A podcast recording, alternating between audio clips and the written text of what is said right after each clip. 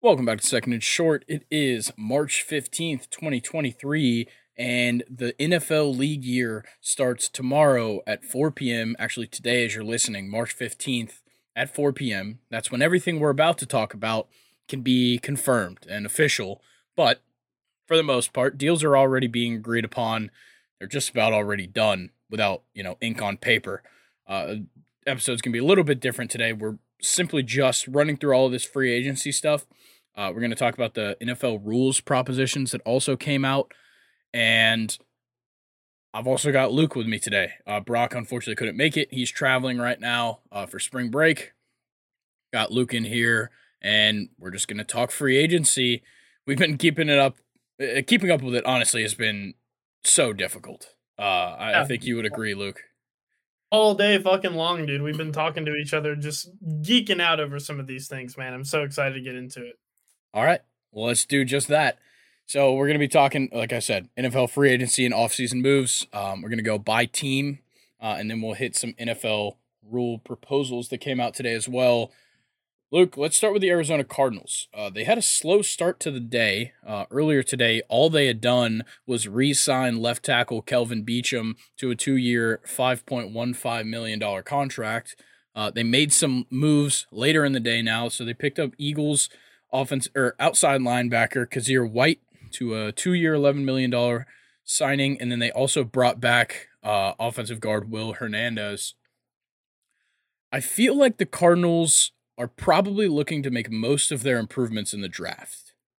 Yeah, that's that's definitely what it's uh, what it seems like here. I know Kelvin Beachum, the former Steeler. I used to love this guy when he was a part of the um the peak O line, you know, with the Steelers 2014, 2013, 15, that kind of era. Um, don't really know how you know he's been for the Cardinals, but hey, they locked him up here, and yeah, just with them kind of being quiet and with them still having a lot of holes to fill, we can only really look um, at the draft for them at this point. Yeah, and I think that the Cardinals do have plenty of opportunities. I know people said that it was very likely that they'd trade their pick. I think that you know now with how free agency's kind of started, as much as it hasn't technically started, um, I think with how it's going so far, your your best opportunity is to stay at three and just take the best defensive player, which most likely will be Will Anderson, uh, because I think Jalen Carter will drop. Um, so yeah, I think the Cardinals are in a they're in an interesting position because it looks like they're not willing to spend money. They still haven't dealt DeAndre Hopkins like we thought they would have, and you know, league year starts you know, at 4 p.m if they want to get some deals done, they're going to have to do it now because that's when all the dominoes fall. As soon as that happens, then it's really over. And then it's just like, okay, all we have left is the draft. So the Cardinals really got to get in gear unless they're going to go all draft. Yeah, uh, I, I would say though with with dealing off D Hop, we can definitely expect them to have uh, two second rounders at the least. You know, going into uh, this year's draft, but haven't really heard much on that front ever since he was kind of like linked with certain teams. There hadn't really, I don't think, been any moves at him or anything. So we'll just have to see once it comes draft time for the Cardinals. But I, I would definitely expect them to have two second round picks. All right. Well, let's talk about my Atlanta Falcons because busy boy, day have, for your boys. Man. Yeah, they have been active. So it starts off with yesterday, um, probably like mid morning. Uh, they traded a seventh round pick to the Patriots. In return, they get tight end Jonnu Smith.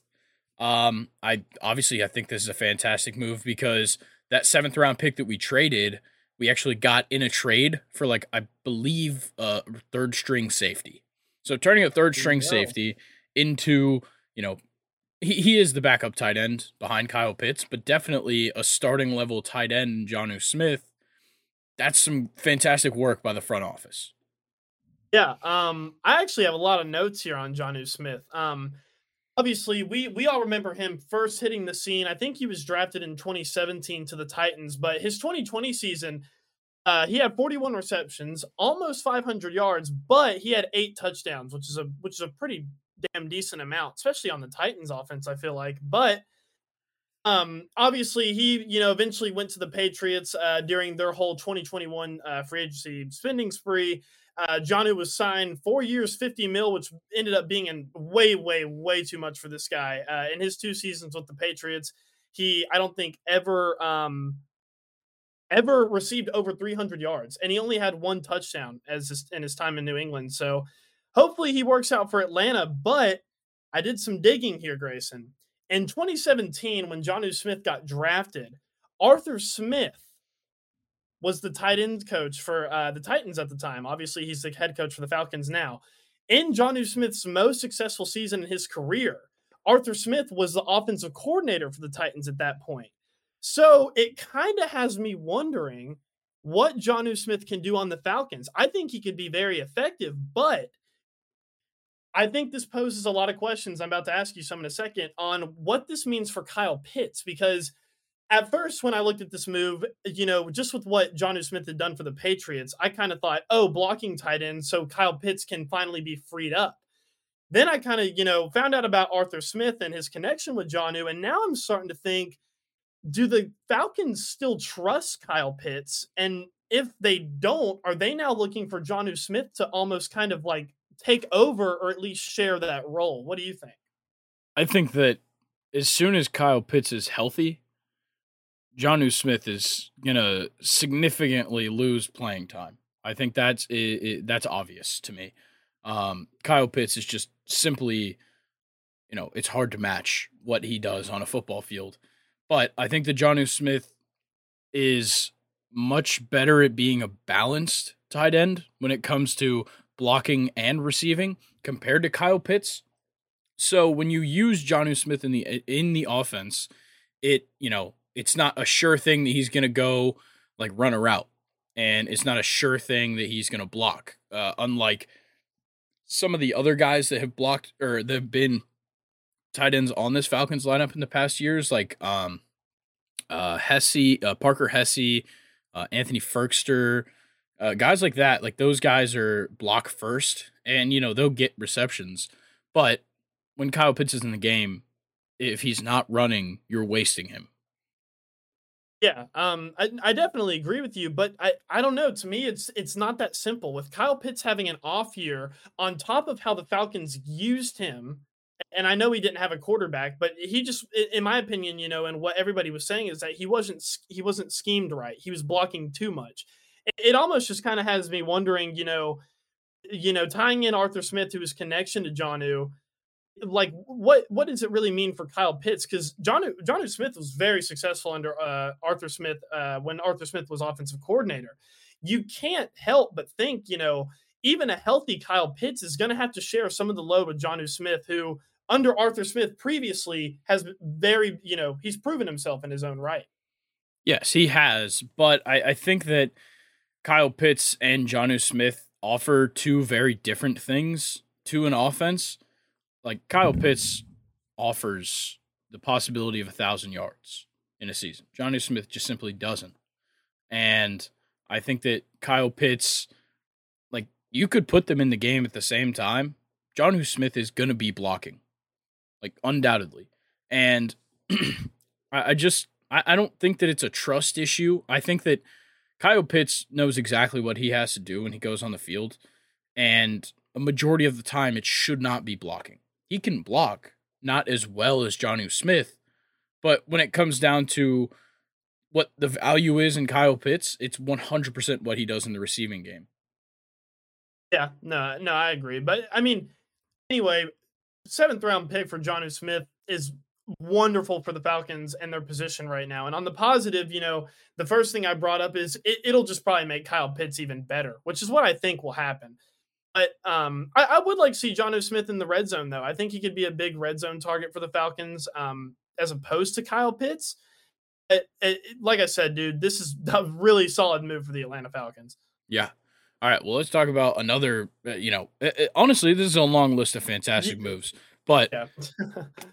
former Bengals safety Jessie Bates III signs a four-year, $64 million contract with the Atlanta Falcons and I could not be happier. I think this is probably one of, if not the best move we've made so far. I think this is, in my opinion, clearly the best move. Uh, Jessie Bates. Let me let me tell you something as a Steelers fan. This dude is an absolute menace. One of the the most, if not if not the most underrated safety in the, in the entire league right now. I, I think if I was the Falcons, I would have tried to have even locked this guy up maybe a little bit longer, but four years, $64 million. I feel like that's a pretty good price for Jessie Bates. It's one of those where I'm happy that Jessie Bates is getting paid. It's a nice contract for him, for him, but I also don't feel like the Falcons are giving up too much for this guy either. And that's perfect. This dude is an absolute animal. Yeah, he's a, a hard tackler uh, from the safety position, but doesn't really drop in into like uh, pass rush. He does. He has great coverage. Uh, I think he only had one or, or no four interceptions last season. Fantastic as a safety, and honestly, I think that pairing him in the secondary so that you kind of take a little bit of pressure off of AJ Terrell at the corner position. You give him a safety that he can trust to where, you know, if AJ gets beat, there's a guy to back him up. That's that's what he was missing last year. There was not a guy to back him up. And adding Jessie Bates is much more than just a backup. He he can do it all himself. I was about to say that's a that's a pretty damn good backup there, but wonderful move by the Falcons. In my opinion, this one is by far the best one. Uh, and I don't think this deal's being talked about enough, to be honest. Jessie Bates, like I said, awesome player, awesome, awesome player that the Falcons have got here. And the next of just some fantastic acquisitions, former Saints defensive tackle David Onyemata signs a three-year, $35 million contract with the Falcons, 24.5 mil guaranteed on that contract. So that's quite a lot guaranteed, but it always feels good to steal one from the Saints. And it also feels good to give Grady Jarrett a little bit of help on the interior. That's what I'm saying. And this dude is also, uh, I'm reading it now, he is actually reuniting with his former defensive coordinator. And not only that, like you're getting a player here, Grayson, that, you know, plays for your biggest rival and was a key part for your biggest rival. So, you know, picking him off will be nice. And to your point, you know, Grady Jarrett can finally, you know, breathe, I feel like. So this is another good one. Yeah, I got to tip my cap to Terry Fontenot because just from him working for the Steelers for so long, he brought in he, he's bringing in plenty of talent that he saw himself play on the field under him and I think that he's done a great job and here's another one. Former Saints off, or outside linebacker Kaden Elliss signed a 3-year 21.5 million dollar deal. So it appears that what they wanted to do here in free agency was address the defense first and foremost. Put as much money into the defense as you can to ensure that you've got that there because that's really what we needed all season was the offense worked. We needed a better defense. And, and we were gonna yeah. we were gonna address it in the draft. But if you address it now, you're not gambling on some guy to come up out of nowhere and be good. These are guys that have already done it for years. Yeah, and if you want, you can always, you know, beef up the offense in the draft too. But another good pick, also again from the rival um and the Saints, and it's just the Falcons have really blown me away with how good they've done in the free agency. They have, you know, finally been aggressive, which I think is what the fans wanted. And you know, you're starting to see some new faces come in for you know fairly good contracts, I would say too. No one I don't think is getting overpaid here. Um, and yeah, it's it's just another good pickup by the Falcons. Yeah, and they re-signed their full uh, fullback Kevin Smith. Not a, a huge deal or anything, but I think this is kind of a pass protection thing because you're undoubtedly going to have uh, Desmond Ridder starting next season. That's how it appears, especially with the next acquisition I'm about to talk about. But I think just bolstering that pass defense or that pass blocking is huge and adding, you know, or keeping your fullback who actually did a pretty good job blocking last year. He didn't get a ton of playing time, but with Tyler Allgeier as well, having a fullback in front of him blocking is huge. He's a quick cut kind of guy. And once he's in open space, he kills it. So a lead blocker for him is huge, and locking that up is even bigger. Yeah, um, I I don't have much for Keith Smith other than the fact that I, I think with the Falcons set up right now, having all of those running backs, you know, because they still have um uh who's the guy that wears number forty, the third string. Oh, um, what's his name? The running back. I, I'm totally blanking on it. Is it like Huntley or Hunley? Yes, uh, Hunt Huntley, Hundley, Huntley, Huntley. I don't Well, know. well, anyway, anyway, yes. the Falcons have three running backs. I, I think the Falcons, you know, have a very underrated, uh, you know, running back core. You know, just basic, you know, football knowledge. If you're signing a fullback, it means that you're, you know, valuing those guys, valuing the pass game. So, and I think that's kind of what the Falcons should try to do. I would like to see a little bit more from all three of those backs, even even the third one that we've mentioned. Of course, Allgeier and Patterson are good, but I like the third guy too. I, I think this is a good one for the Falcons too, getting that fullback locked up. Yeah, and then they also sign Commanders quarterback Taylor Heinicke, uh, two years, fourteen million. Uh, very clearly a, a backup quarterback deal. Um, so I have a feeling Desmond starts the season.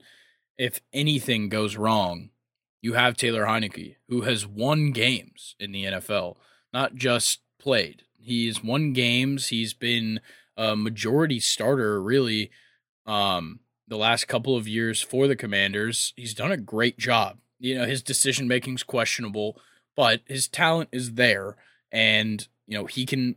The biggest thing with Taylor Heinicke is he can win you some games, and if Yeah. Desmond Ridder can't do it, you have a guy that's done it before to come in. Exactly. Uh, You honestly could not have said it better there. Heinicke, he's one of those weird quarterbacks where when I watch him, I can't really tell you what he does good, but he knows how to he knows how to have your team win games, which is, you know, almost arguably more important than all those things. And I, and another thing that you didn't mention that I want to bring up is I feel like it's really good for Ridder. Obviously, they lost Mariota uh, earlier, or at least it, it, I don't know. Have they lost him yet? Yeah, they they lost. Uh, he, um, I think he was on a one year quit deal. the team, right? Yeah, he something like pretty much quit the team. Yeah, yeah, Um, I, I I personally think that the Heinicke one more so is a good deal because Ridder now has competition in practice. Heinicke, listen, it is a backup deal, but like we just said, he knows how to win games. Ridder hasn't really proved that he knows how to win games. The Falcons have a good cushion to fall back on, but also I think will make Ridder better in practice. You know, having another quarterback there to you know compete with him, I think it's a great move. Yeah, and just a little bit more of pass protection. Guard Chris Lindstrom. He signs a five-year, one hundred and five million dollar extension, and is now the highest paid guard in NFL history. It's a huge contract, and I think he deserves it. He has really turned this whole thing around because when we drafted him, it was like, okay, now you gotta like you really gotta buy in to this guy. Um, I want to say he was like a second round. Could be wrong on that one, but um, either way, the early injury problems kept him off the field, and it, it just left the Falcons' offensive line in shambles, missing out on guys like this. He was actually a first round pick. Sorry, uh, first round pick, pick number fourteen out of Boston College, and it just look when you go that high with an offensive lineman, it's a guy that you have to put all of your faith in on the offensive line.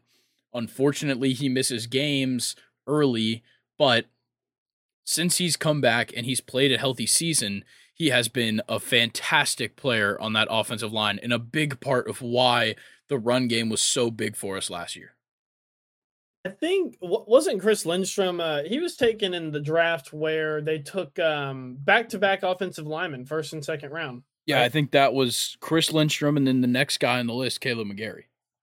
Okay, um, which was the one that ended up having like ridiculous like heart problems?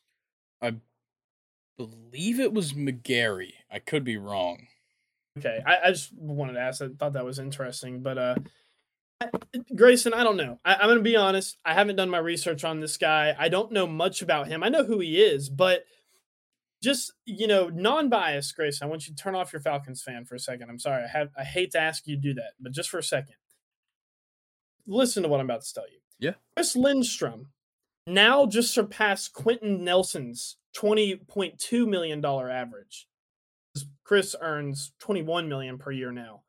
That just that just doesn't sound right to me at all. Why not?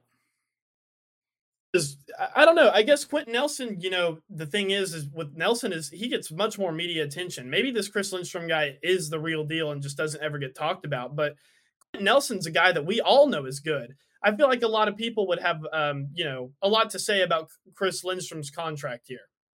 Do you get what I'm saying? I I understand it, but uh, who led the better offense last year? I mean, yeah, that is true. I think that, you know, as both of them being guards, it's a huge part of a running offense. They both played in primarily running offenses with Jonathan Taylor and then the split back of um, Lynch, or sorry, not Lynch, uh, Allgeier and Patterson. So, look, I think they're very different offensive lines, but I think that, it, you know, the proof is in the numbers there. Kay- or Chris Lindstrom, as well as Kaleb McGary were the leaders on an offensive line that was extremely successful last year, and they deserve to get paid. Well, I mean, I I'm not I'm not you know dogging on paying your offensive linemen, especially guards. I mean, guards, you know, especially in today's game, they're pulling and having to do all this kind of athletic shit. So I, I understand, you know, paying your guards and your tackles, of course. But you, I, I don't know, just just something about Chris Lindstrom getting this contract just doesn't sit right with me. But hey, you know what? more power to him. I'm glad he got paid. It's an awesome contract for an offensive lineman. Yeah, and let's talk about Kaleb McGary's one as well. So at the offensive tackle position, uh, he signs a three-year, thirty-four and a half million dollar contract, and I believe I, I, could be wrong here. One of these two was a Pro Bowler this past year. I want to say it was McGary. Um, oh, let me double check that. No, okay, so it was actually uh, Chris Lindstrom made the Pro Bowl. Um, says 2022. I believe that's still this year or this past year. But look, Lindstrom was the Pro Bowler. McGary has kind of turned it around. Um, he started. He's the one that had the heart problems um, early in his career. It kind of derailed things for a little bit. the The Falcons' offensive line certainly missed him, and with how much we gave Lindstrom, we definitely saved some money with Kaleb McGary, especially with how well he played as well last year. Yeah, and I mean with uh, Ridder um, taking over the helm, he's obviously you know he's not a seasoned quarterback, so really all the help he can get, I feel like, is a plus for uh, a plus for him and the team and the offense as a whole. So, uh, Kaleb McGary, that that's a good one. Yeah, and then uh, we also re-signed edge rusher Lorenzo Carter uh, for two more years, and uh, signed Bradley Pinion, the punter, uh, three years, eight point six five million. I think the Falcons have started off fantastic. And on top of all of these great moves we've made, we still have the eighth pick in the draft. Yeah, I would uh you want to grade the teams as we go, make an audible grade all the grade all like the the free agencies? I think we need to let let some things happen and then we can grade some moves. Maybe like before yeah. the like a couple weeks before the draft. Pretty cool. We should do that on the podcast. Let's go end of end um, of March. We'll give teams time to make all of their decisions, and then we can okay. grade them all for their off seasons outside of the draft. I like it. Um, but yeah, Bradley Pinion, even though he's a punter, I still feel like that's a big deal. He's been, you know, solid for I feel like any team that he's gone for in the league or uh, you know, been a part of. I think he's been a part of a couple teams now.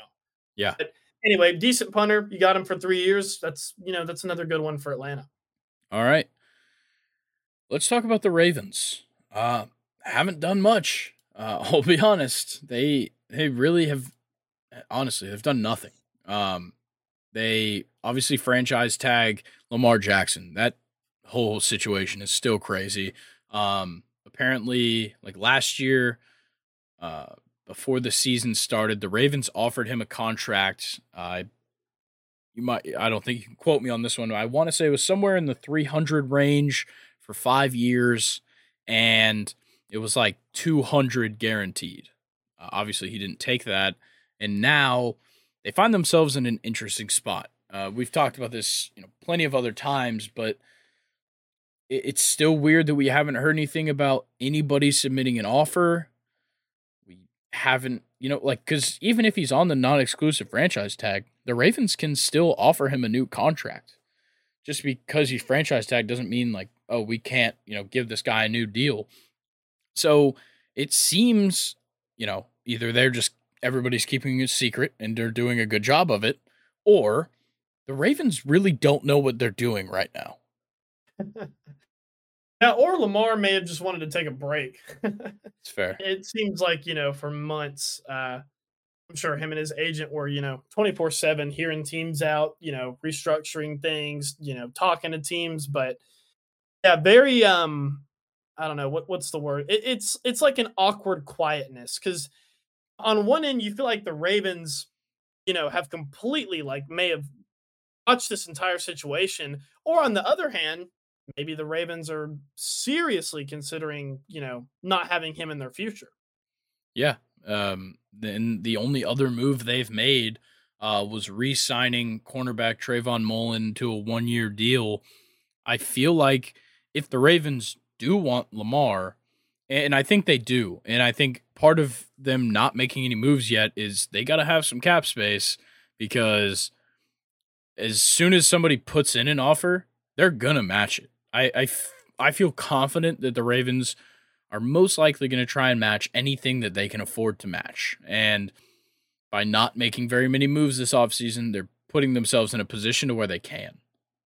Yeah, I, I'm also, you know, I know it's not like a loaded um wide receiver um list for this free agency. Uh, of course, l- the wide receivers that are left, you have Juju and Odell. Obviously, I, I think both of those wide receivers would probably be too much for Baltimore. I, I'm surprised that we haven't seen anything offensively as far as like, you know, like a running back to get in there. Of course, they're loaded with running backs, but we had an awesome running back free agency. So I'm surprised they haven't tried to add something there or, you know, some kind of smaller, uh, lesser known wide receiver. Instead, the Ravens have just kind of done nothing, not even really seemed to even make moves to get Lamar weapons there. So super strange offseason for the Ravens so far.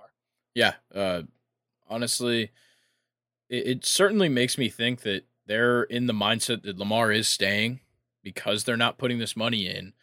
But I think that it's also a, a tactic of like, if they start making signings, somebody's going to offer them more than they can afford. So that, that's a good point. Do teams do that, you think? Oh, I'm sure. Uh, dude, it's cutthroat. They don't give a shit. Yeah. And true. look, the second that the Ravens overspend just a little bit on somebody, one some team that still has the money is gonna give him a big ass offer. Yeah, that is true. All right, well let's talk about the Bills. Um, they also really haven't done much. Um, they got former Cowboys center Connor McGovern, signed him to a three-year, twenty-two point three five million dollar contract. Uh, it's you know, or sorry, he's not a center, uh, offensive guard, uh, Connor McGovern, and I think it's a good play. They certainly need to bolster the offensive line. We saw that last year, especially in the playoffs. But you know, that's it's not a game changing move in my mind. And then they re-signed their linebackers Tyler Matakevich, Shevich, I don't know how to say that one, and Matt Milano. Uh, both extended them, and then re-signed their punter to a three-year, seven point five million dollar deal. I feel like the Bills have a ton more issues to address. Yeah, Whether, and I think they they need to come from the offensive line, in my opinion. You know, go, going back to what you said earlier, I don't I don't even think they've had a run game for like what feels like three years. So maybe even one of these running backs would be nice for them too. But um, offensive line definitely a good one. But you know, to your point, Connor McGovern is not a you know game changer on the offensive line. There, he's a he's a good you know he's a good reinforcement, but he's not going to be a game changer like what I feel like they need. Yeah, uh, it's it's that simple. Let's talk about the Panthers, though. Obviously, they've had a very busy week. So they get the first overall, or sorry, um, they traded DJ Moore, the ninth overall pick, the 61st pick, their 2024 first and a 2025 second to the Bears for the first overall pick. Obviously, that's the biggest move here. But in doing that, they put themselves in a position where it's like, okay, we have the first pick now. Obviously, they're going quarterback. Now we can start building up everything else. They signed Bengals strong safety Vonn Bell, three years, 22.5. They sign? also sign Saints defensive tackle Shy Tuttle, three years, 19 and a half. And they pick up a center in Bradley Bozeman, or sorry, they re-sign their center, Bradley Bozeman, three years, 18 million. And I think the Panthers are doing a great job. Obviously, they don't have the long list like everybody else does. That you know is kind of in that rebuilding spot, but I think they're making the right moves here. Uh, yeah, and I remember um, you and I talked about this trade. Uh, obviously, when it happened last week, um, and just you know, kind of a couple thoughts on it. At first, you know, um, before reading the some of the signings that the Panthers have made, I kind of thought that they were really selling out for whatever quarterback that they wanted to draft with the first overall pick. But you know, you've added guys like um, Vonn Bell who are phenomenal players. Again, a Steelers fan talking about a Bengals player or former Bengals player here. This dude is 28 years old. Uh, he was actually the captain of the Cincinnati defense. Relatively cheap here for Vonn Bell, too, in my opinion. Uh, and I mean, shit, he held it down with Jessie Bates. You know, they were the two safeties um, there in Cincinnati together, and uh, which we can talk about this later. But the Bengals have lost both of them.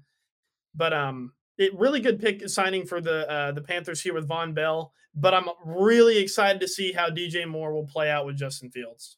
Yeah, that one is huge. Also, Vonn Bell, North Georgia guy. Eh, also, Shy Tuttle. That's a fantastic pickup. And it's just another guy that the Saints lost. The Saints have lost so much in this offseason. And I think it's a result of how much they're giving Derek Carr. It just seems like the Saints aren't really in the position to be losing guys like this. Yeah, no, I, I don't think so either. Not at all. and then obviously bringing in your center to help out the quarterback that you're going to draft. Great move. Yeah, a hundred percent a good move. But that Grayson, that Vonn Bell man, that's a really good one. Yeah, it's it's a huge move for them. I think it's really going to pay off for them. But let's talk about the Chicago Bears because good God, have they been making yeah. some damn moves? So obviously the trade uh, they have DJ Moore now. They've also got the ninth pick, so they're still in the top 10. 61st pick and the two picks uh, in the future. Huge haul for the first pick. And they're making major signings here. They pick up Bills inside linebacker Tremaine Edmunds, four years, $72 million. Absolutely massive for them.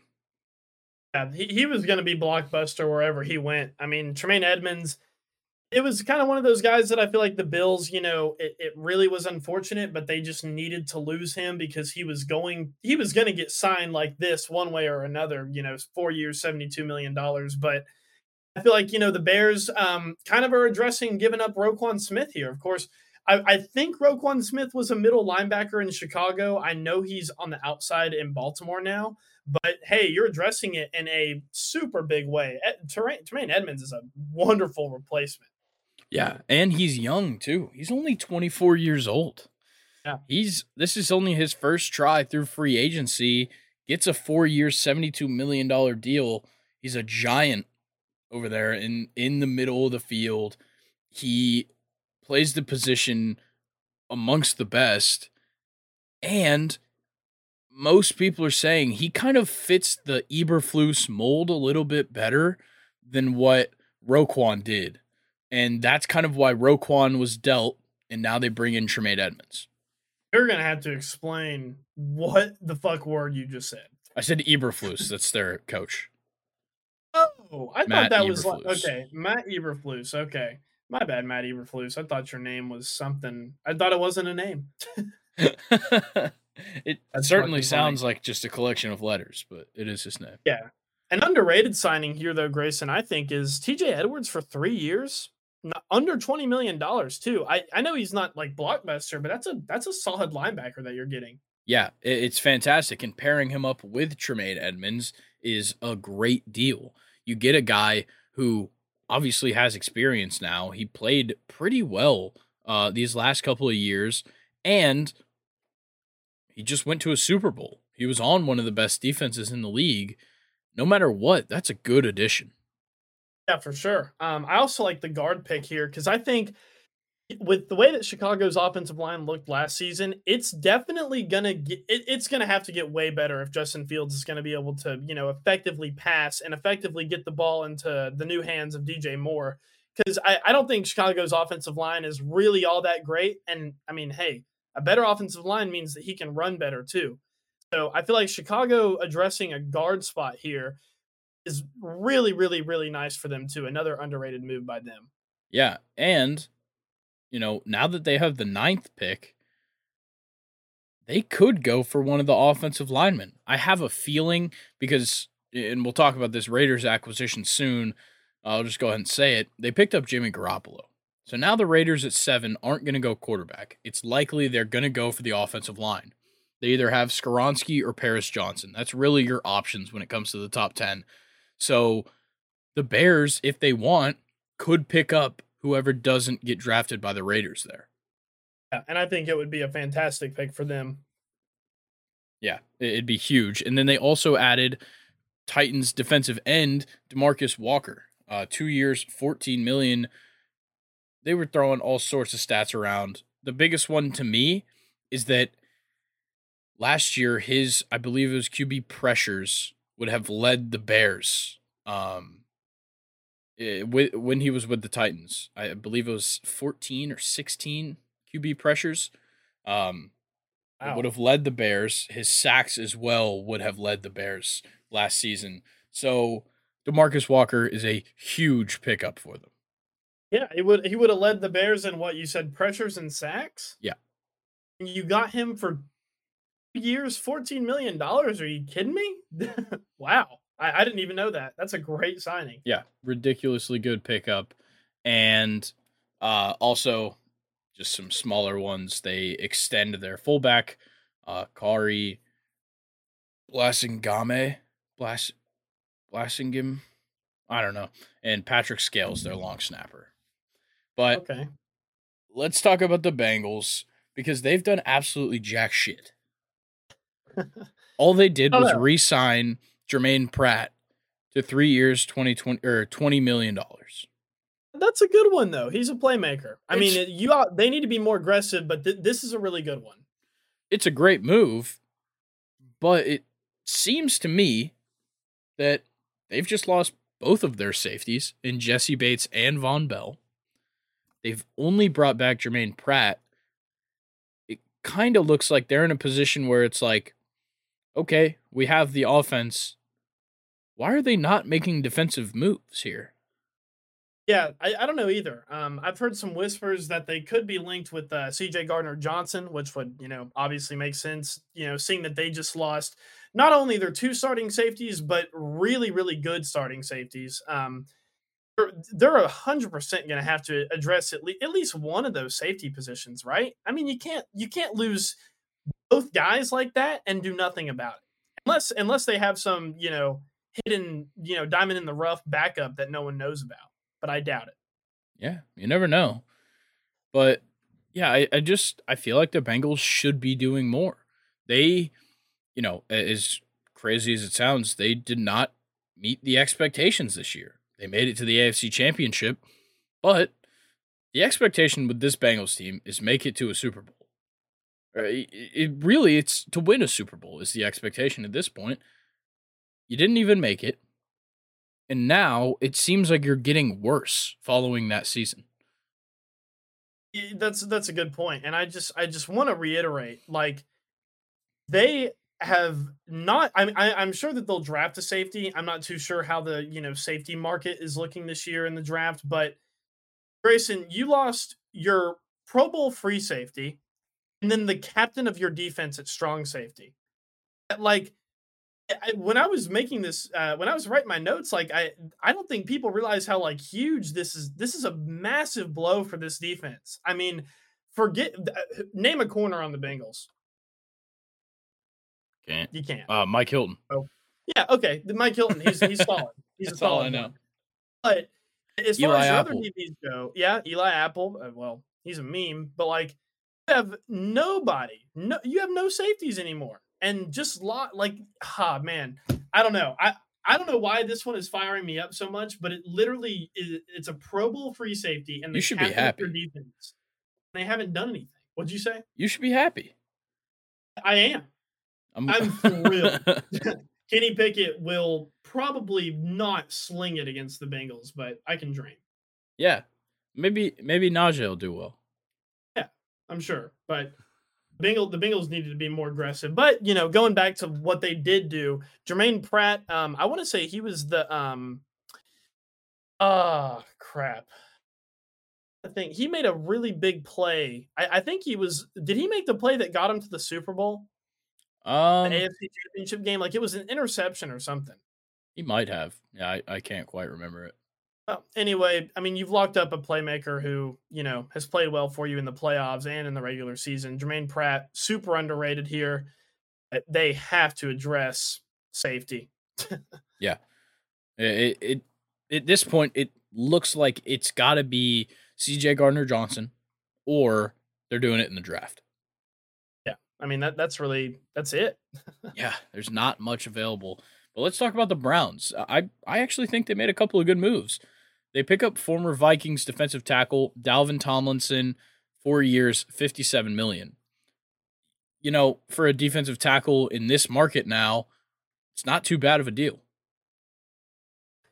Yeah, um, there were some D tackles that we'll get to later that you know completely trumps this deal. But Dalvin Tomlinson, I want to say he's 29. Uh, maybe maybe four years is a little bit too long for a defensive tackle at 39 maybe. But i think he also has a lot of upside. You're finally getting another guy on that defensive line to help out myles garrett um, which i think is probably the biggest move or the biggest upside to this move. Um, but yeah like i said i, I kind of want to pose this as a question to you now. Do you think four years is too much for a d tackle that's 29 i don't and I think it's because with most defensive tackles, their play can sustain for a while. Uh, they can get up there in age. The problem I see here with four years is the possibility of injury as he gets older. That's really the only spot I see it. But I feel like their abilities, even up into those ages, like, you know, obviously Aaron Donald is a physical anomaly, but I feel like he's kind of proof.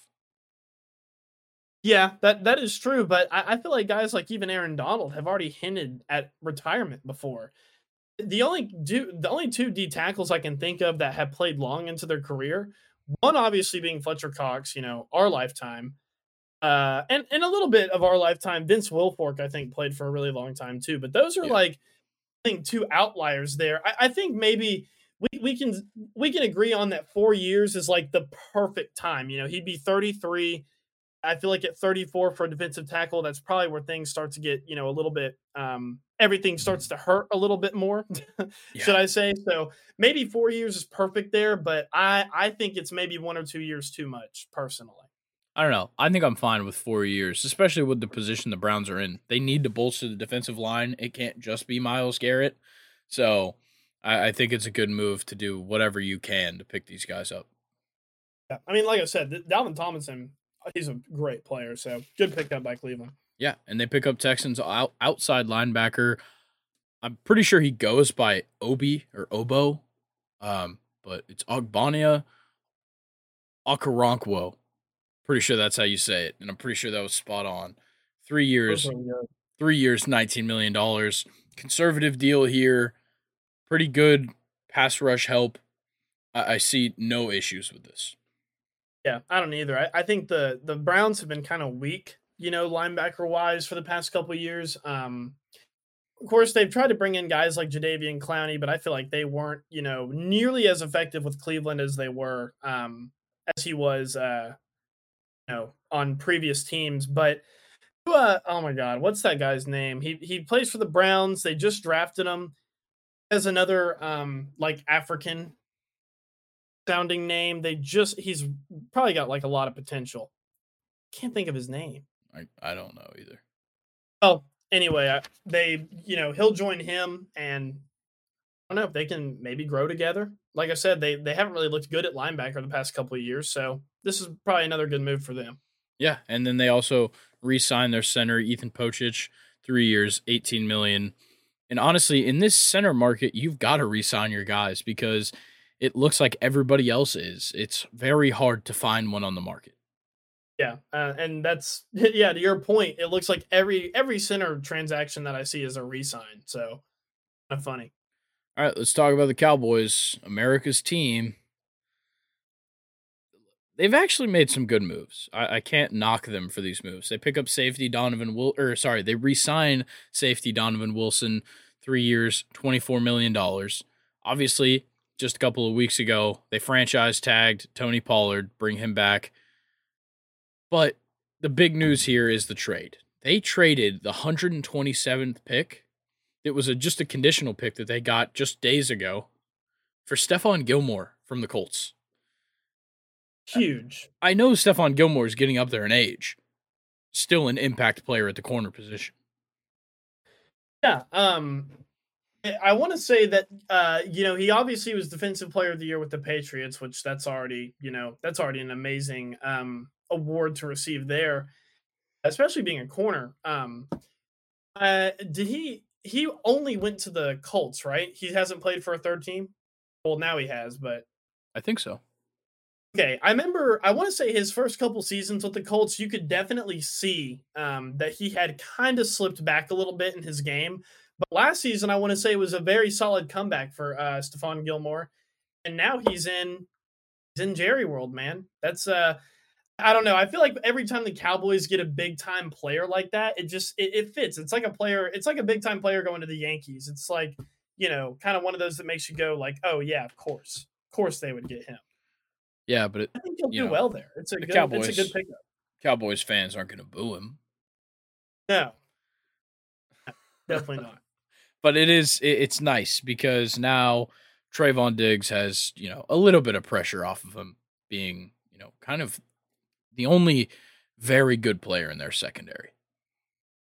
Exactly. And, you know, with the Donovan Wilson re-sign, I feel like the Cowboys, you know, kind of that, that's what they're doing is they're finally addressing that secondary. And know we talked a little bit about it pre-recording, but um draft that Micah Parsons was t- taken in, I want to say the Cow- the uh, Broncos traded up in front of uh, Dallas to get Patrick Surtain, uh, who the Cowboys I think were almost 100% certain that was going to be their guy. Of course, it ended up working out. Micah's a dog.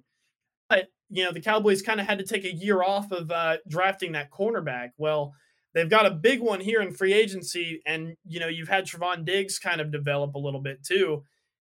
Th- this is a this is a really good job addressing their uh, uh, defensive backs by the Cowboys. Yeah, and they also signed linebacker uh, or they re-signed linebacker Leighton Vander Esch, two years, eleven million. That's a very small number for a guy that just a couple of years ago, as a rookie, we all thought that he was like the next big linebacker for the Cowboys. Uh, obviously, he was playing a- alongside Sean Lee, who was already one of the best in the league at the time. He falls off, and so did Vander Esch. It didn't seem like he really lived up to what he looked like in those first years. And now you bring him back, pretty small deal. It- you know, you hope that he can get back to that, but you can't really count on it. No, I, I don't think you can. Um, and that's kind of I think that what the Cowboys did here is it, it's a guy they like. It's a guy that's been around for you know a while now. Get him on what was it? Two years, eleven million dollars. Yeah. that's pretty good for uh, for someone who had a good rookie year and then kind of fallen off. At least the Cowboys, you know, didn't overpay for this guy. I feel like Leighton Vander Esch and his agent, you know, kind of saw it as a pretty fair deal. You know, like he's definitely not playing at his best, so they can get him cheaper. And you know, with how he played in his rookie year, Grayson, there's all there's always that chance, you know, that he can come back and be even better than what he was in his rookie year. So if he does that on a deal that's, you know, two years and eleven million dollars, that's a pretty damn good deal. Yeah. All right. Let's talk about Broncos country. Because if there's ever been a time to ride, it's now. They made a ton of moves, and they honestly, not a single bad move here in the whole Yeah. list. Mm-hmm. It starts off on the offensive line.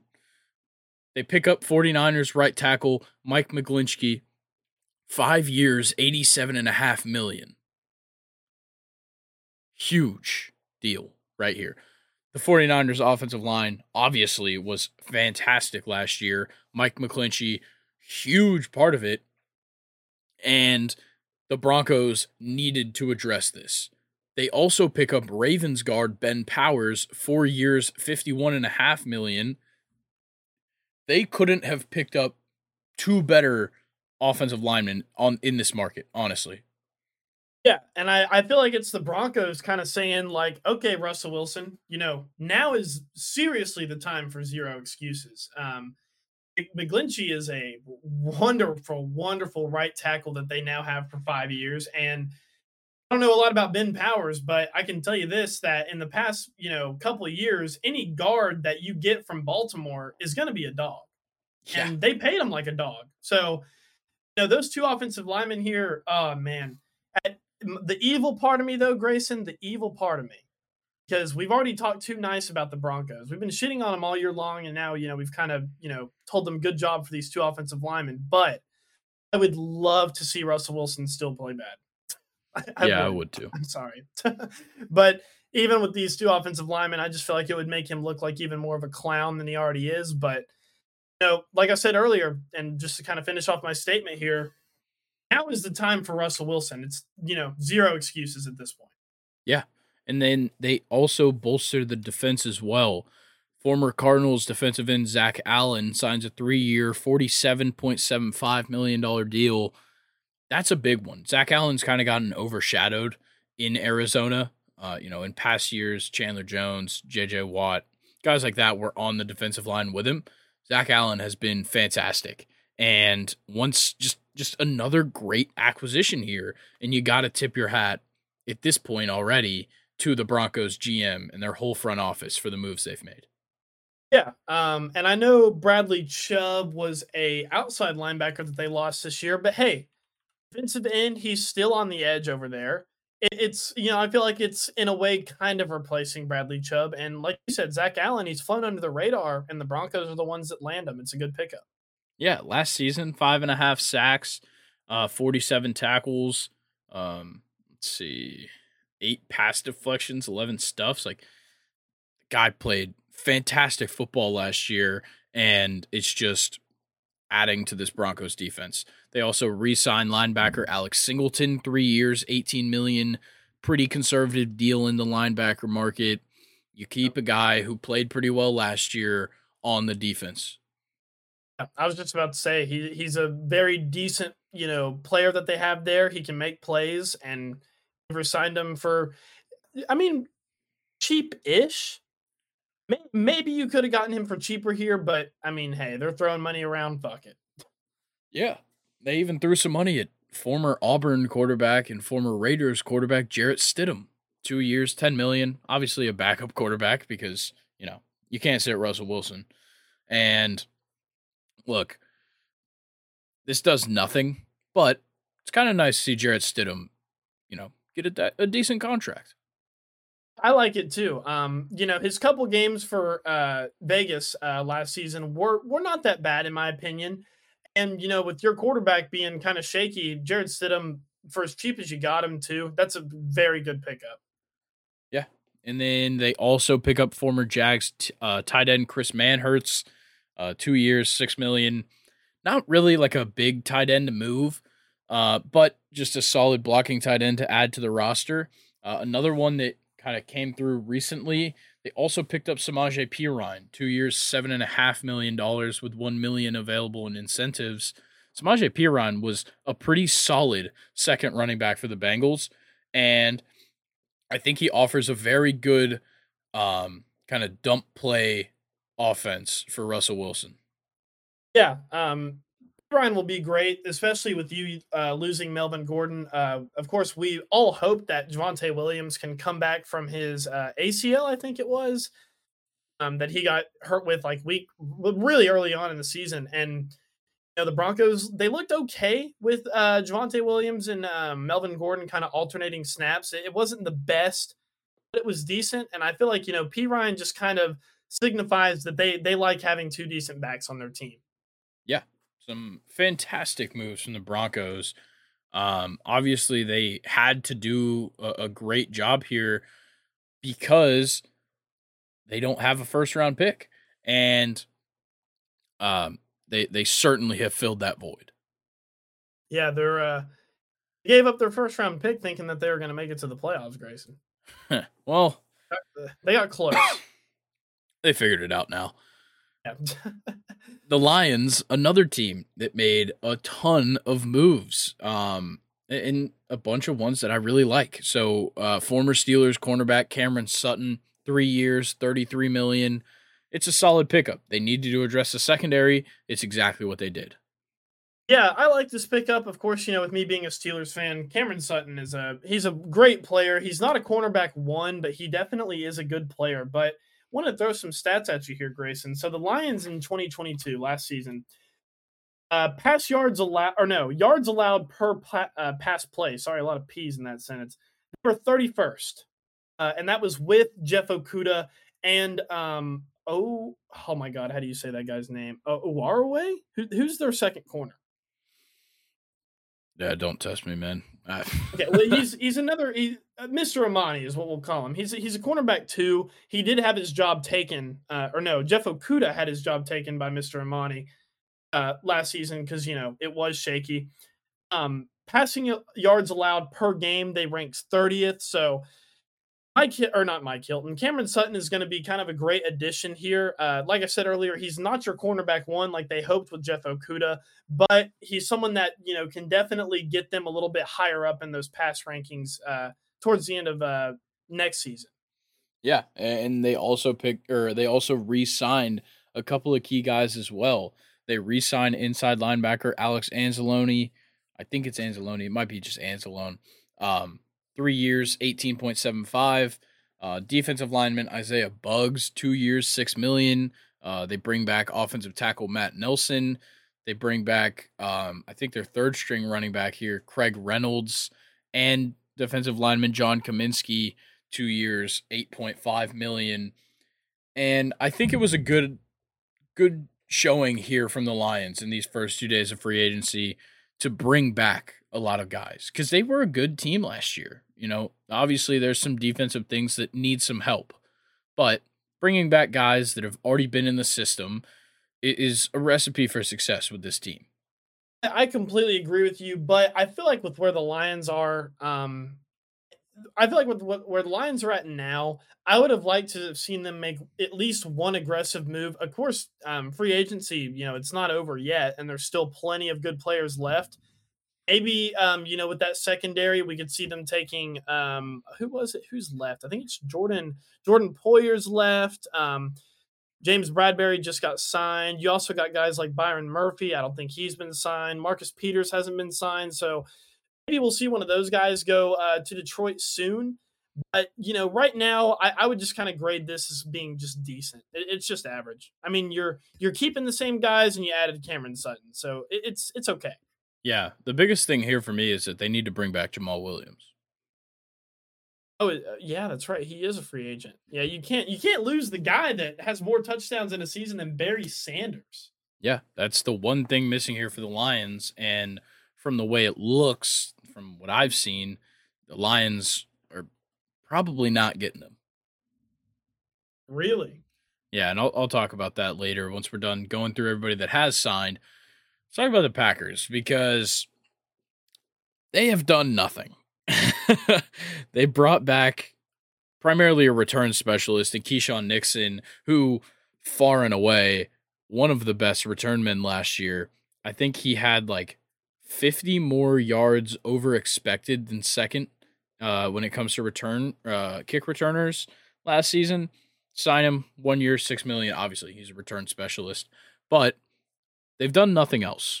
And I think it's interesting because Lazard's gone, Rodgers is all but gone, and you're still not adding to this offense.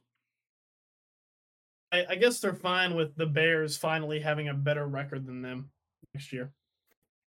I, I guess that's what it looks like. That's what it looks like. Randall Cobb's a free agent too, and he decided that he's going to keep playing football. He uh, made a tweet uh, earlier today announcing that he's going to stay, uh, or at least keep playing football, but he's a free agent as well. So, like, if you want Jordan Love to be your starting quarterback, he might need a little more than Christian Watson.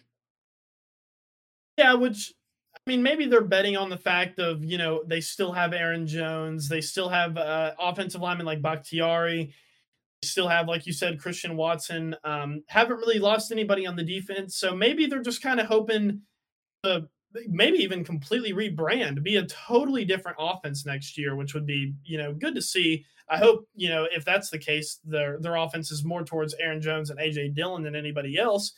But, you know, maybe the Packers, maybe they have it all under control. Maybe maybe this is all part of their plan. Maybe. Who knows? All right, let's talk about the Texans though. Texans made a bunch of moves as well, probably the most moves uh, of anybody, which kind of surprised me, but you know, from how how many players I saw that it was like Texans showing interest in this guy throughout the last week, it's not all that surprising, but huge list here. Started off wide receiver, uh, two wide receiver moves really. So former Titans wide receiver Robert Woods signs for two years, fifteen point two five million. A great move here. Just you know, giving your soon to be rookie quarterback, whoever you bring in, targets.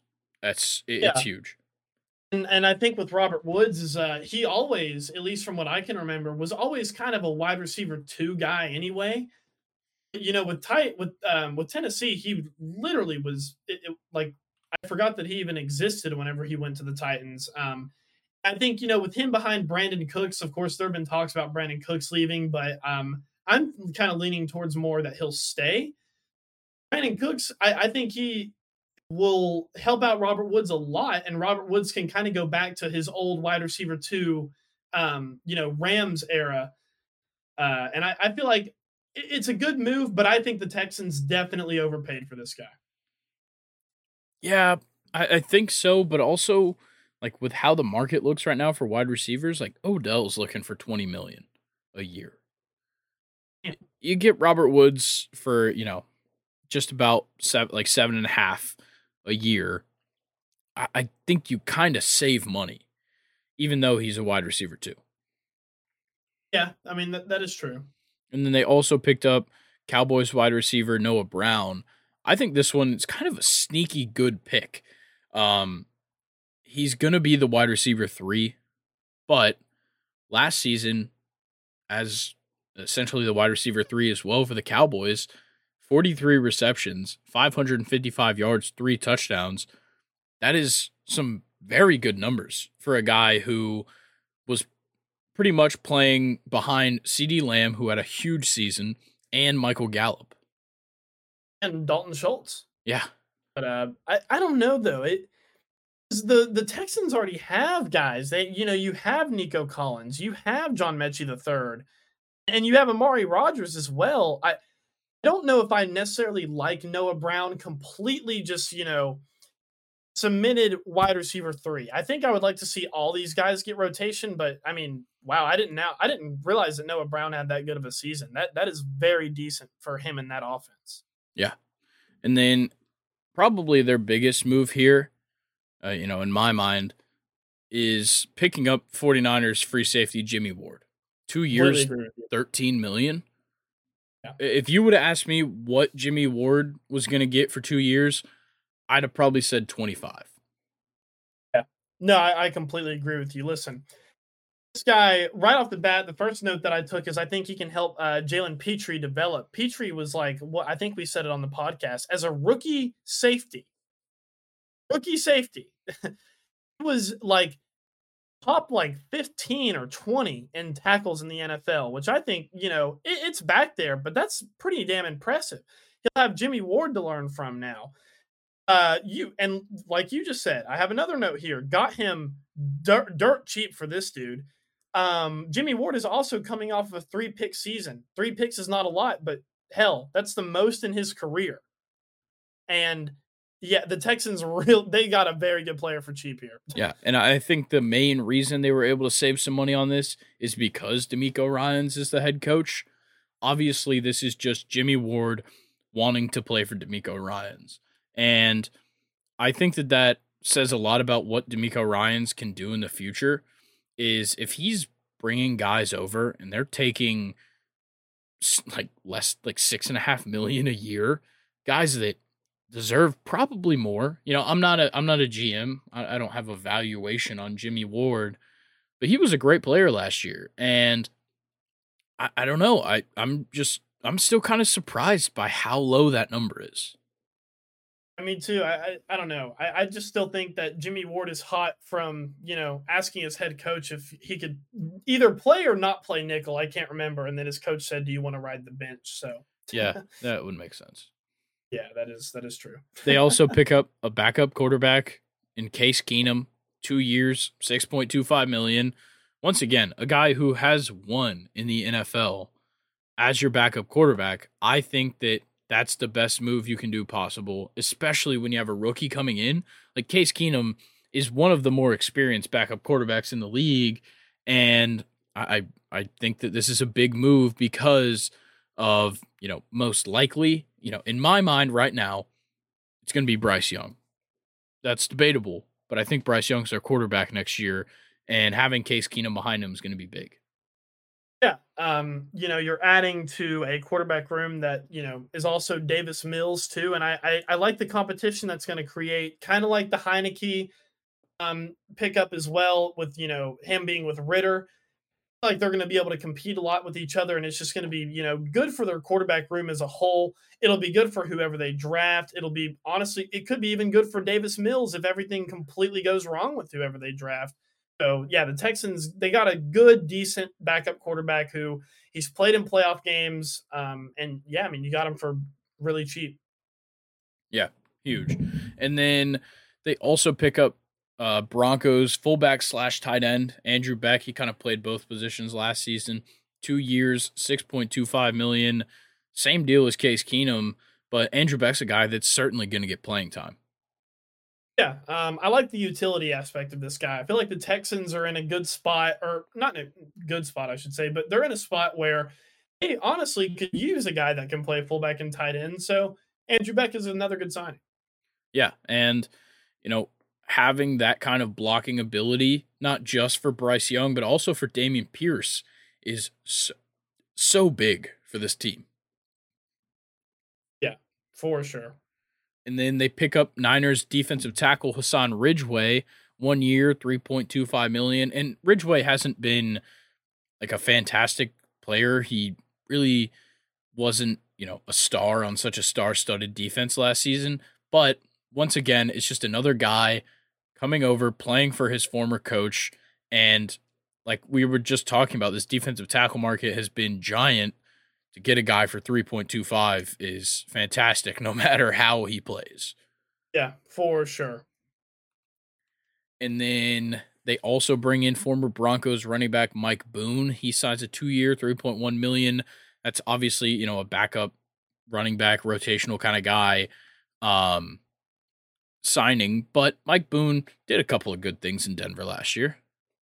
Yeah, I was just going to bring that up is, you know, he it is kind of like one of those dud signings, but it's a good signing. We've seen Mike Boone before. We know he can make plays, and the Texans are just, you know, adding talent. Yep. They also bring in Browns defensive end Chase Winovich, one year, two million.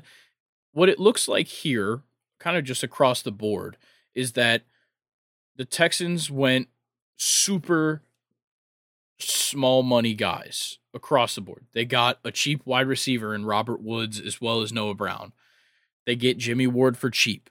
They bring in a cheap quarterback, a cheap tight end, defensive tackle, running back, defensive end. Like all of these guys outside of Jimmy Ward and Robert Woods, 6.25 and under on their total contract.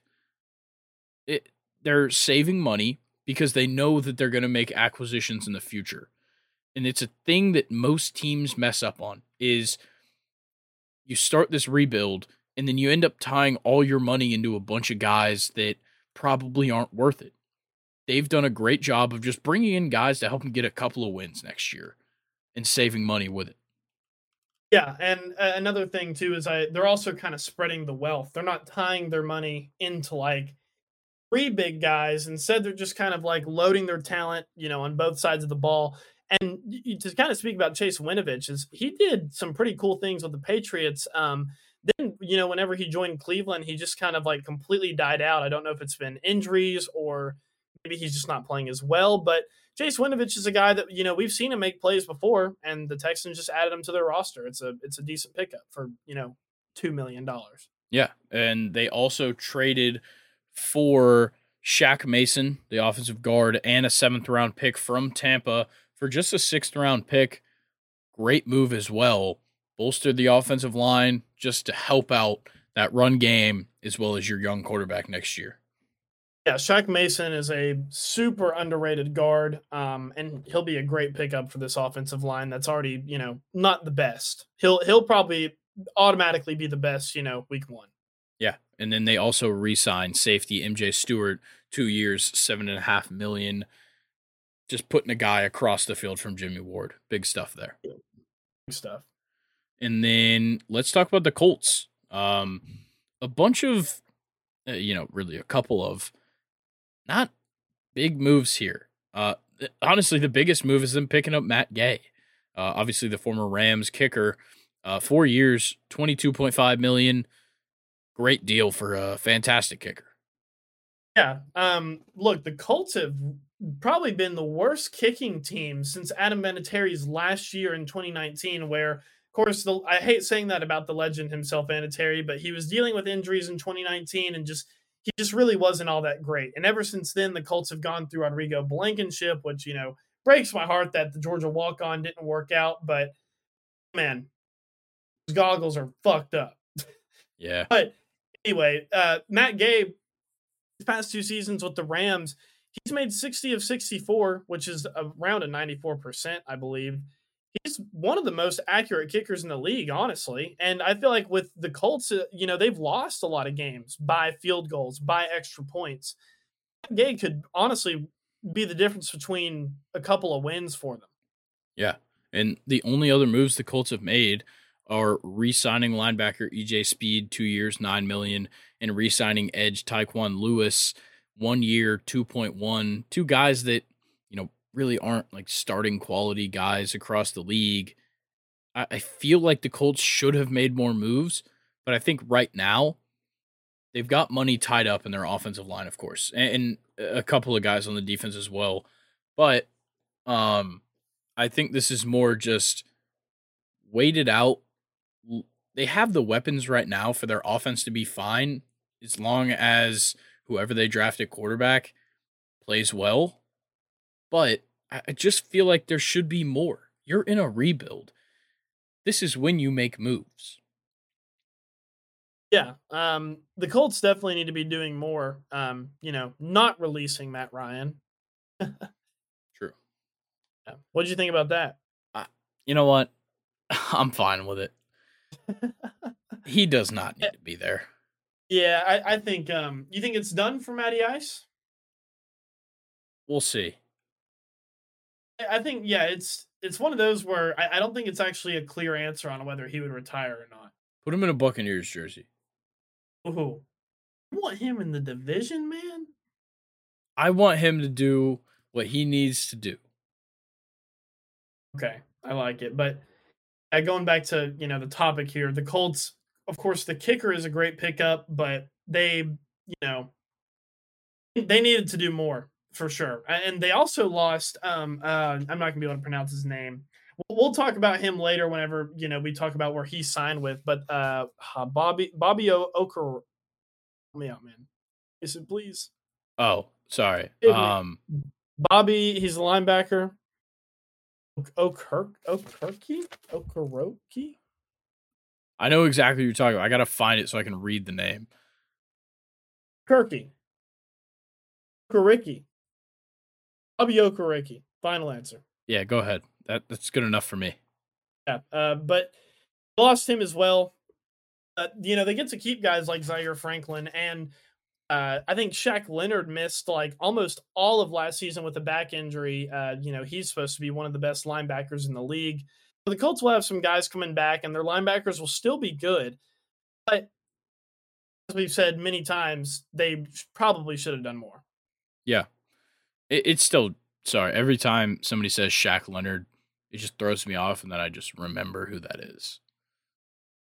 Yeah, he, he's that forgotten player that didn't. Well, it's because he changed his name. Down. What did his name used to be? Darius. Really? Yeah, he came into I've the league and he was fantastic, and he was called Darius Leonard. That's funny. I never knew that. Yeah. All right, we can move on though. the Kansas City Chiefs. They pick up former Jags right tackle Jawaan Taylor, four years, 80 million. I think it's a fantastic move.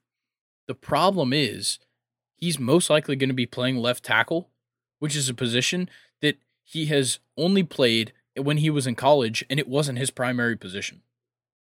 And left tackle with the right-handed quarterback, you know, that that's a big deal. That's the blind spot. So the blind side, but I, I think he probably would be fine. Honestly, I he, think he's so. Kind of, he's worked his way into you know becoming a great tackle in this league. Of course, he's very deserving of this four-year, um, eighty million dollar contract. I like this guy a lot.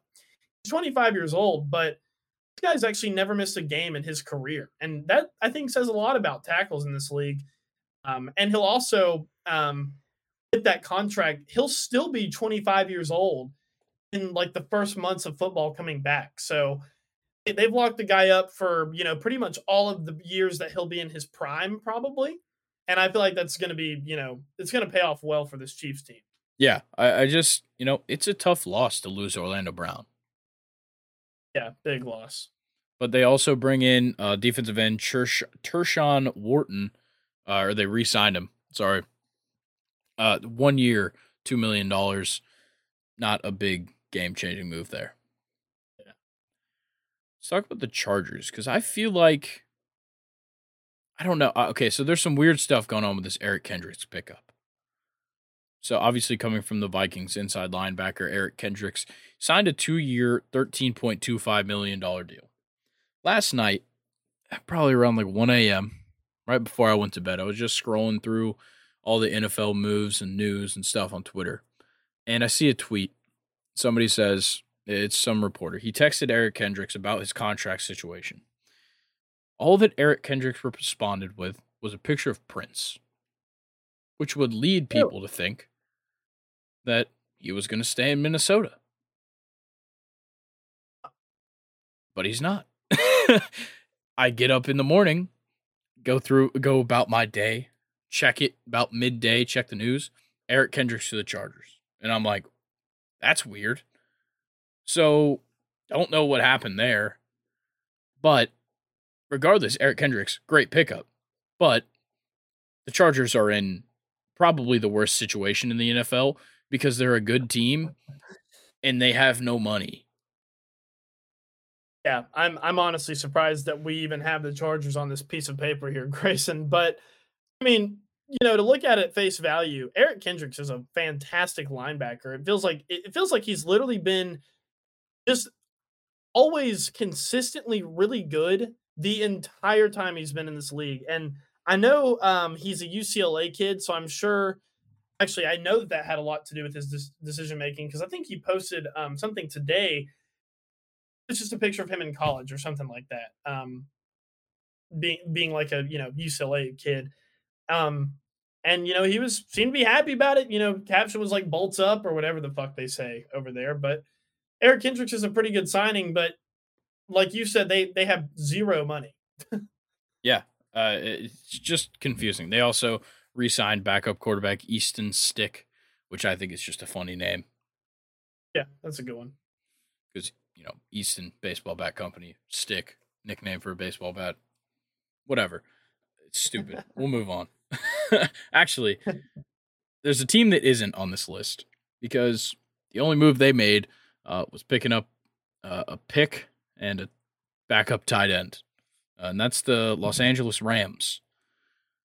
Uh, obviously, they picked that up through the trade for uh, with the Dolphins, uh, in which they sent Jalen Ramsey to Miami. How are the Rams not making moves? I don't know. I mean, that's a, that's a super good question, and it, they they're probably going to lose Bobby Wagner too. Yeah, So Like, they need some sure help. Yeah, and they want to trade Matthew Stafford. Yeah, So they're I, open to it. I think they're I think they're trying to rebuild. I, I think I, I would even go as far as to say like a tank, Maybe tank season. I don't know. I, I just feel like last year, obviously, nothing was going their way. And there's still plenty of good players on this roster. But if you look at the roster, when they won the Super Bowl, compared to the roster they have right now, they have lost like 50% of those players. Yeah, that that's insane. But knows how they'll look with um, you know, Cooper Kupp healthy again. I mean, they like you said, they have some good players, so maybe they're just kind of playing it safe this offseason. They're just kind of to see what see what they can do with what they have and then go off of how next season goes. We'll see. let's talk about the Raiders. Made a ton of moves, some really good ones. Um, you know, some relatively insignificant ones as well, but I feel like the biggest one being Jimmy Garoppolo.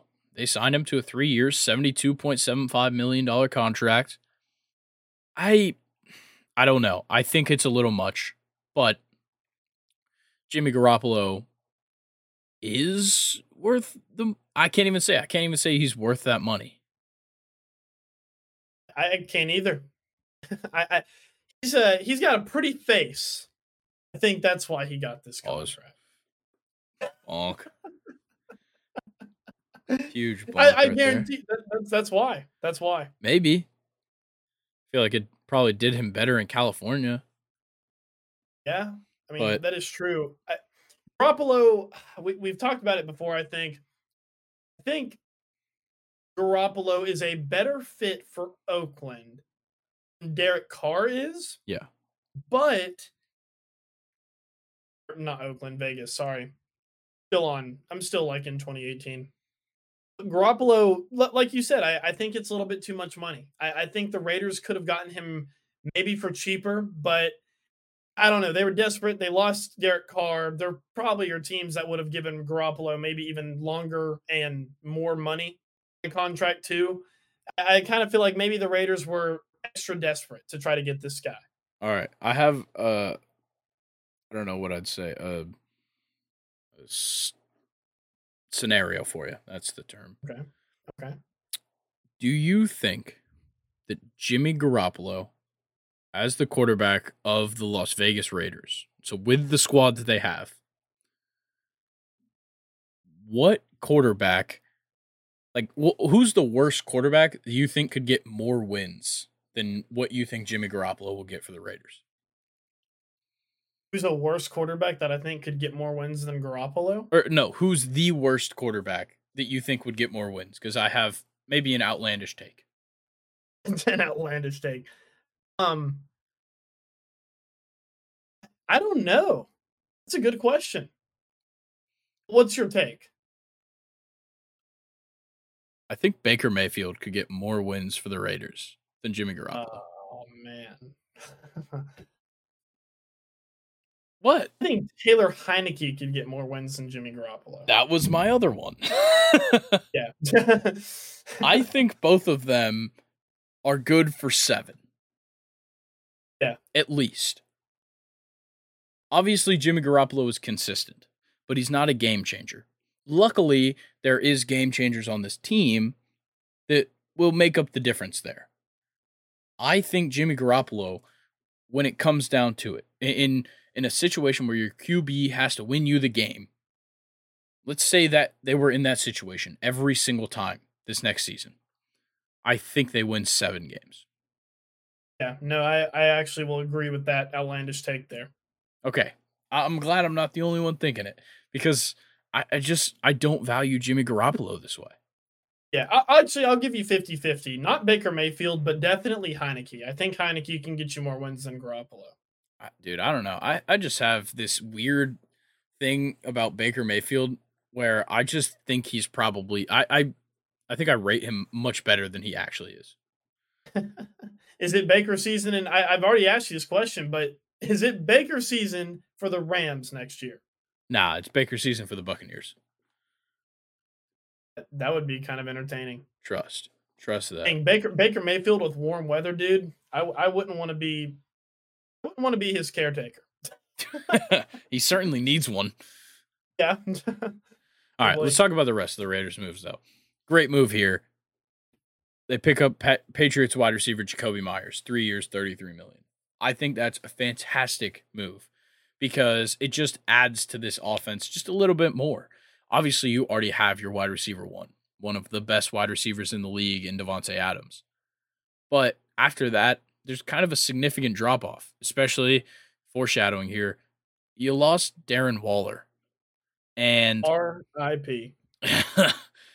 yeah. Eh, that's a that's a tough loss there. But you lost Darren Waller. So realistically, your second best wide receiver is Mack Hollins or Hunter Renfrow. Yeah. Kind of between the two. I'd certainly take Jakobi Meyers for 11 a year over. I would too. Um, with with what we've seen with Jakobi Meyers at the Patriots is I, I'll just summarize it in this way.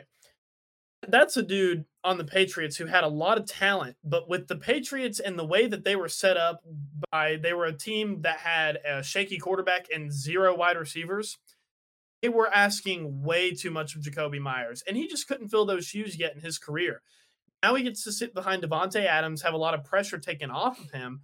I think I seriously think he will flourish under this Raiders offense. I think this is like honestly out of this entire list, probably like top 2 most underrated pickups.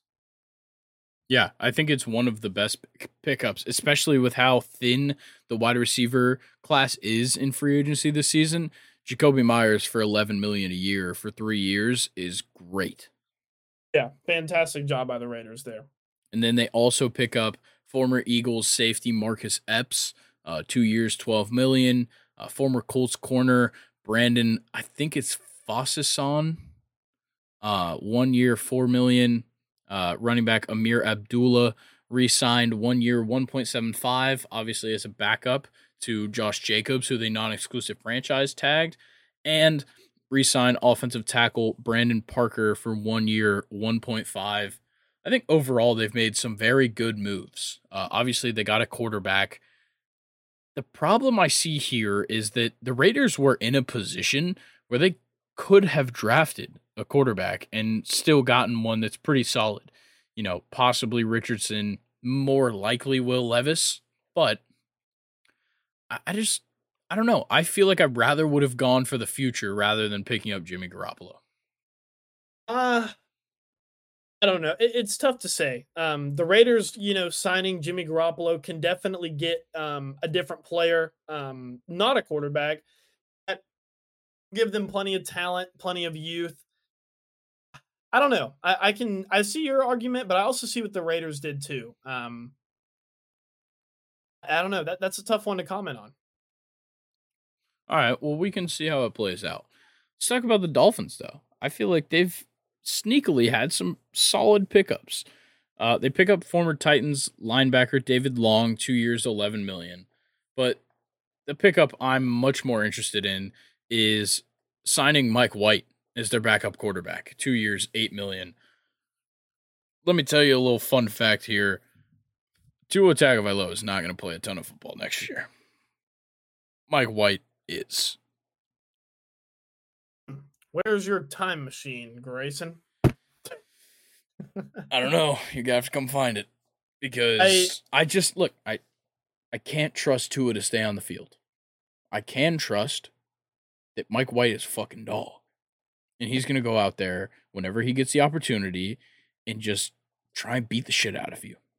I'm so glad that you had a kind of a hot take about Mike White because I also have a hot take about Mike White. Mike White is obviously like 20 times better than Skylar Thompson. Last season in the playoffs, you had the Dolphins and the Bills, and the Dolphins kept that game close with Skylar Thompson. If Mike White plays that game, the Bills are out that's that's the kind of quarterback that you're going to get with Mike White here. I absolutely loved this quarterback pickup here. Yeah, I, I honestly, as insignificant as it seems to pick up a backup quarterback, I think it was probably their second best acquisition of the offseason so far and their best in free agency. We've sucked cock about a lot of the, you know, backup quarterback deals in the in this, you know, free agency, but they're all they're all solid, genuinely. There's something about uh, like having a good backup quarterback. Yeah, Seriously. Don't get me started on Chad Henne. but, what what's I'm I want to get you started on Chad. Dude, the guy's a baller. He's just a baller. He like Patrick Mahomes rarely leaves a game. When he does, the Chiefs can trust that Chad Henne can pull some pull at least two touchdown drives out of his ass. I mean, he uh he was the one that sent the uh the Browns home early Yeah. right, in the playoffs. Yeah, I remember that Dude's a baller. game. Uh, they did bring back the Dolphins. Uh, they brought back both of their running backs. Raheem Mostert uh, re-signs two years, five point six. They also re-signed Jeff Wilson. And look, I think both of these are good moves. I just, I don't know. I feel like they needed a, a different look at running back. That's exactly what I was gonna say. Um, th- these are good moves. You know, keeping your your former running backs um, still on the team. Of course, these are guys that have shown talent here and there. Um, but I I think what would have been best for the Dolphins here, especially in a loaded, absolutely loaded um, free agent running back class, re-sign only one of these guys and then go big somewhere else. I mean, you have dudes like Miles Sanders and Jamaal Williams who are still free agents, but instead you're bringing back two guys that only got you worse than mediocrity, in my opinion. So I don't know. We'll, Yeah, we'll I just have did- to see how that plays out. But uh, it would have been nice to see them go more aggressive, go more box office at running back. I think it should have been Mostert and Jamaal Williams.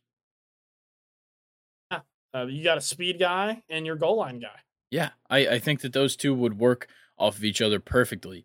It would be like, um, hmm, how do I say this? It'd be like Walmart, Aaron Jones, and AJ Dillon. Damn. but I mean, Mainly right. because of Mostert. Yeah. Because Mostert cannot compare to Aaron Jones.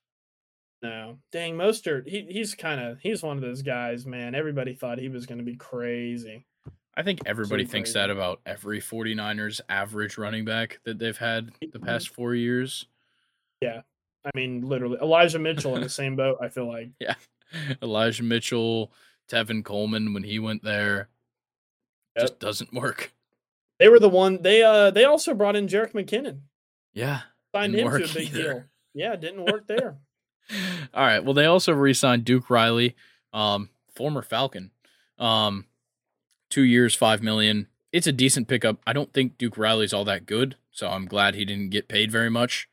Uh, and then you know, big deal is that they traded for Jalen Ramsey, and that's huge. And Tyreek Hill Right. tweeted something about like practice is going to be fun this year. Uh, Jaylen Waddle and Tyreek Hill versus Xavier Howard and Jalen Ramsey. I I would just like to watch that. Yeah, I mean, shit, that that just sounds awesome. Looks like we're taking a trip to Miami in the summer, Second and short to Miami spring training. dude. We'd get in trouble. Would get in trouble. All right, let's talk about the Vikings. So, not a lot of moves here, but uh, they pick up Ravens, uh, pretty much third string tight end, Josh Oliver, three years, twenty one million.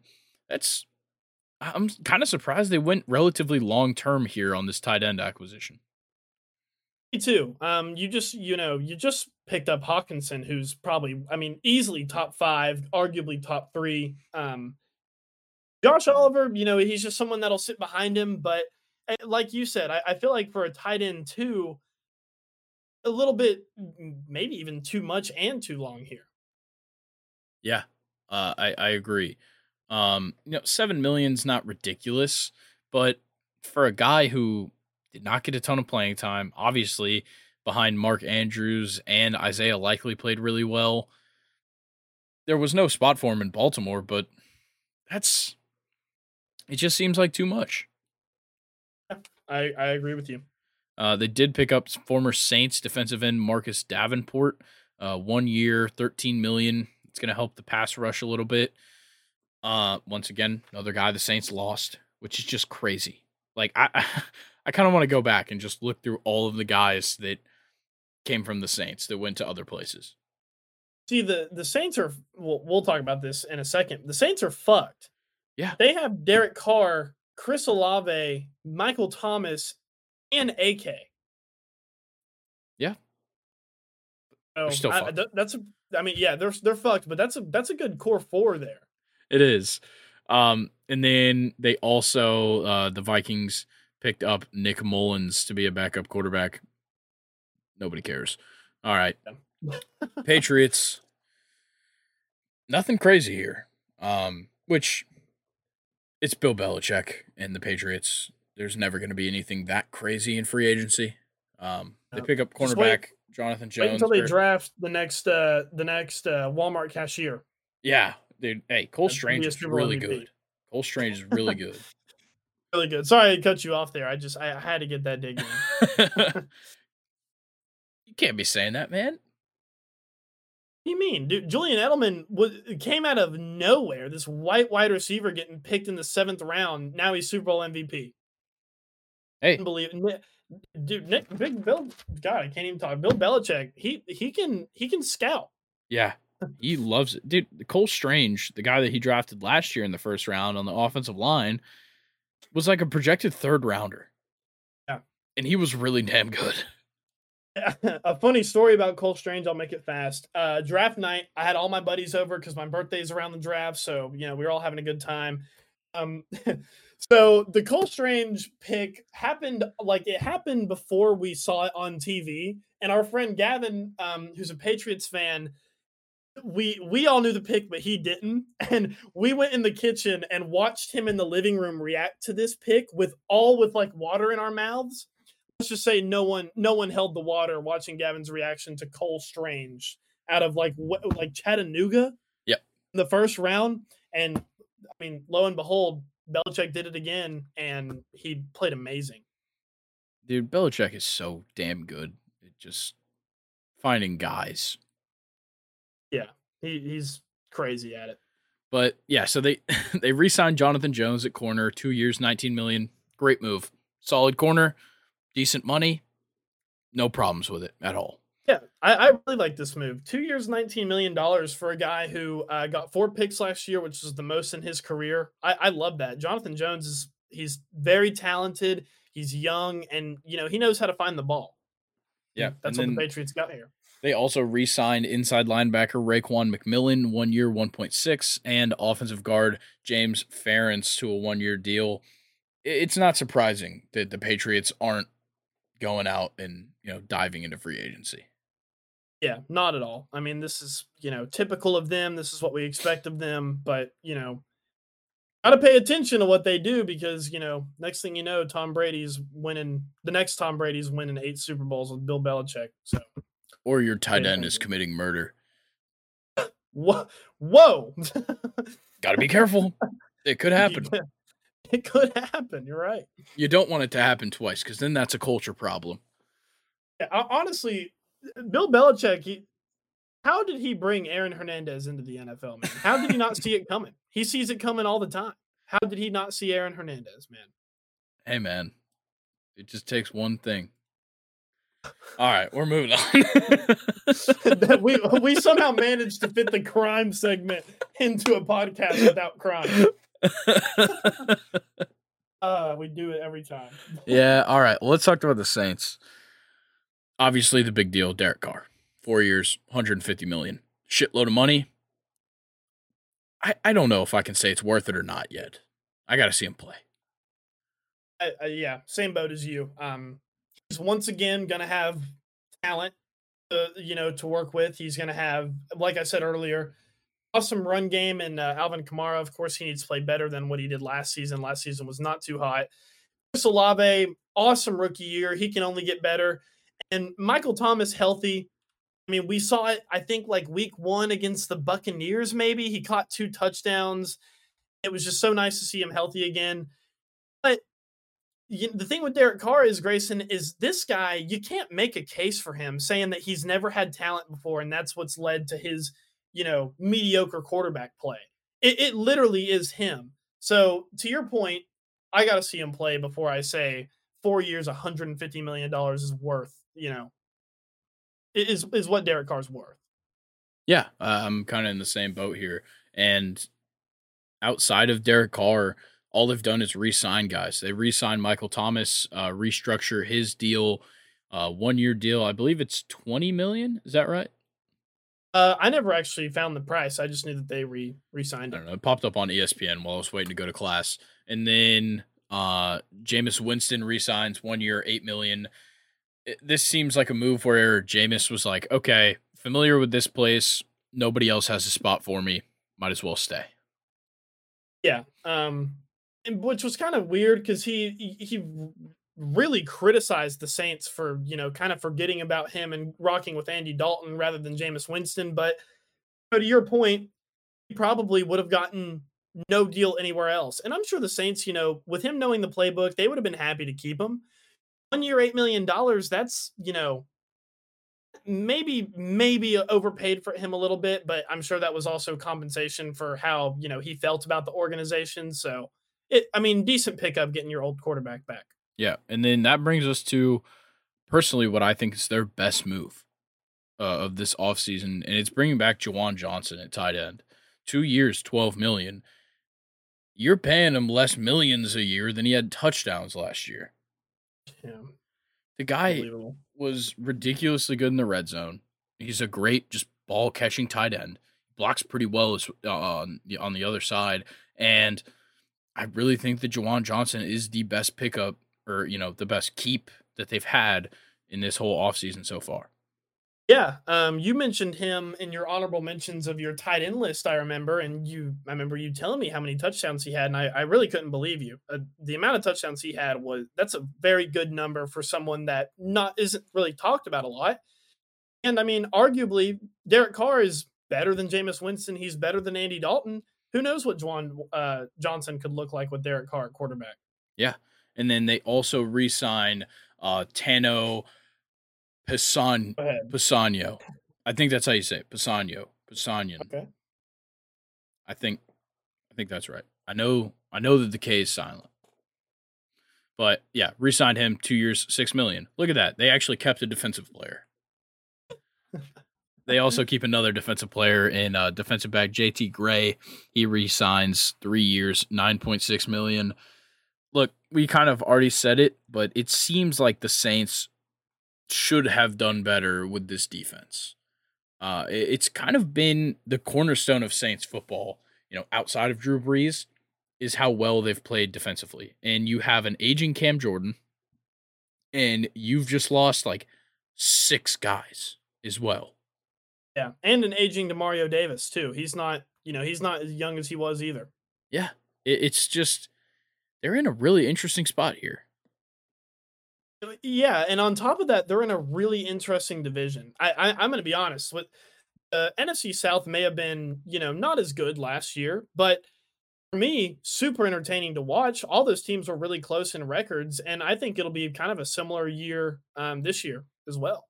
Yeah, I don't know, man. The, the NFC South is so weird because like now, you know, from the way it looks, the Panthers and the Falcons are the two teams contending. Like that's something that hasn't happened since it was like Cam Newton versus Matt Ryan in 2015 and 2016. Yeah, that's true. And and Drew Brees was there too. But yeah, it's just it's it's a weird division, man, and it just keeps changing. Yeah, there it, that that's the thing is like NFC South, it, it's like nothing's constant. Even if you're a massive player that you would think would get locked up on long term deals, you have guys in the NFC South that are just constantly coming and going, I feel like. And it's a strange division, and I can't wait to watch it next season. I think it'll play out really interesting.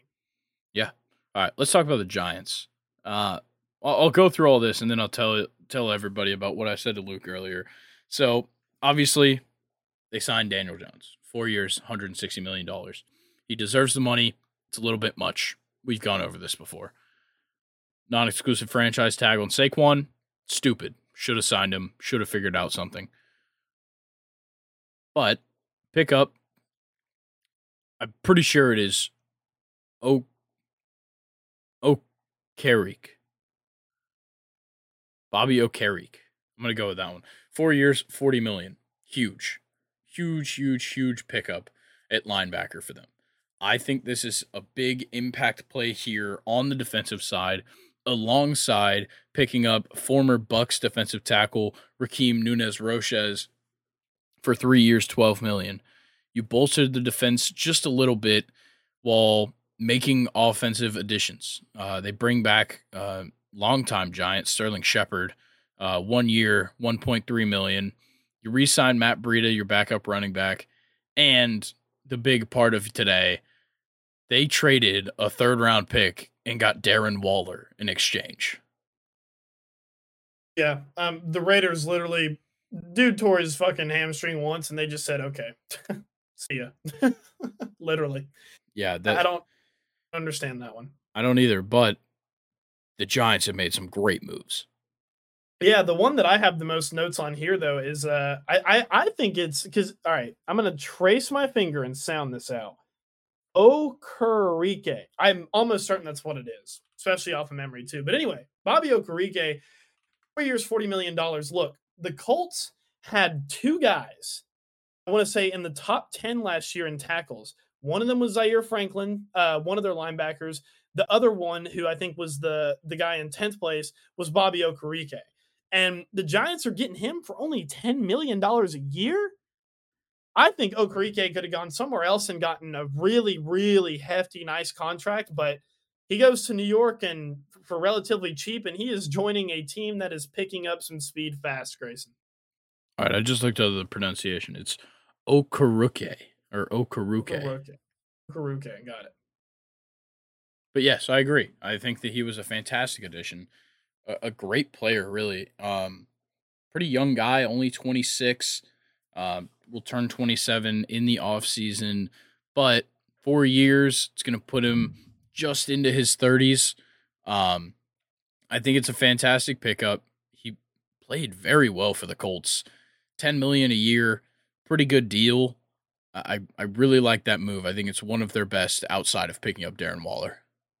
Yeah, no, 100%. That's that's a I would say that um that one is probably my most underrated. That that would be my my favorite pickup of this whole offseason, I think. All right. Well, let me just tell everybody what I said earlier to Luke. And and I want everybody to know that I fully believe this take. And I honestly might even uh, go as far to say is that I want it to happen. I think that with the moves that they've made this season, they will win the NFC Beast and they will make the NFC Championship. I don't think they'll win it, but I think they could make it. Damn, that's a hot take. I I just uh, look, I I was super high on them last year. And all they did was get better especially on the offense. In, in like their defense was pretty good last year, but their offense was great and they got better. Uh, it's just hard to imagine that they're going to perform worse than they did this year. Yeah, um, I think you know. To your point, we can step back and look at the facts of you know the other teams. Commanders haven't really done too much. We're, I think uh, we'll talk about them uh, We'll talk about them later. Not not too much there going on in Washington. Eagles have lost more important guys than I I would say that they have signed. And the Cowboys, well, you know, inconsistent quarterback play can only get you so far in the playoffs. The Giants look like the most promising and have had so far, I think, a better offseason. Yeah. So in, in that in that you know since maybe it's not a hot take, but I still think the Eagles are probably a better team. I think they are. You're right. I just think that the hits that they've taken on the defense, um, you know, it's looking increasingly likely that CJ Gardner Johnson's not coming back. And we'll get into the guys that they have brought back because that's really all they've done except sign one guy. But I, I don't know. I there's something about the moves that the Giants have made that makes me think that they're really going to take a step forward. I hope so. It, it, genuinely would be fun to see. I, I don't I don't know about you know division winners or making it to NFC Championship game, but they'll they'll definitely compete with basically anybody that they play against. All right. Well, let's talk about the New York Jets. the leg, baby. you would think there's not much to talk about here but boy, is there. So obviously they re-signed Greg Zuerlein, one year, three point five million. Fantastic, Greg Zuerlein, premier kicker in the NFL, awesome. And then just a few hours ago, as we're recording this, Allen Lazard signed a four year, $44 million contract. I think that's fine, money wise, but obviously that leads to something bigger. Aaron Rodgers is all but a New York Jet. Yep.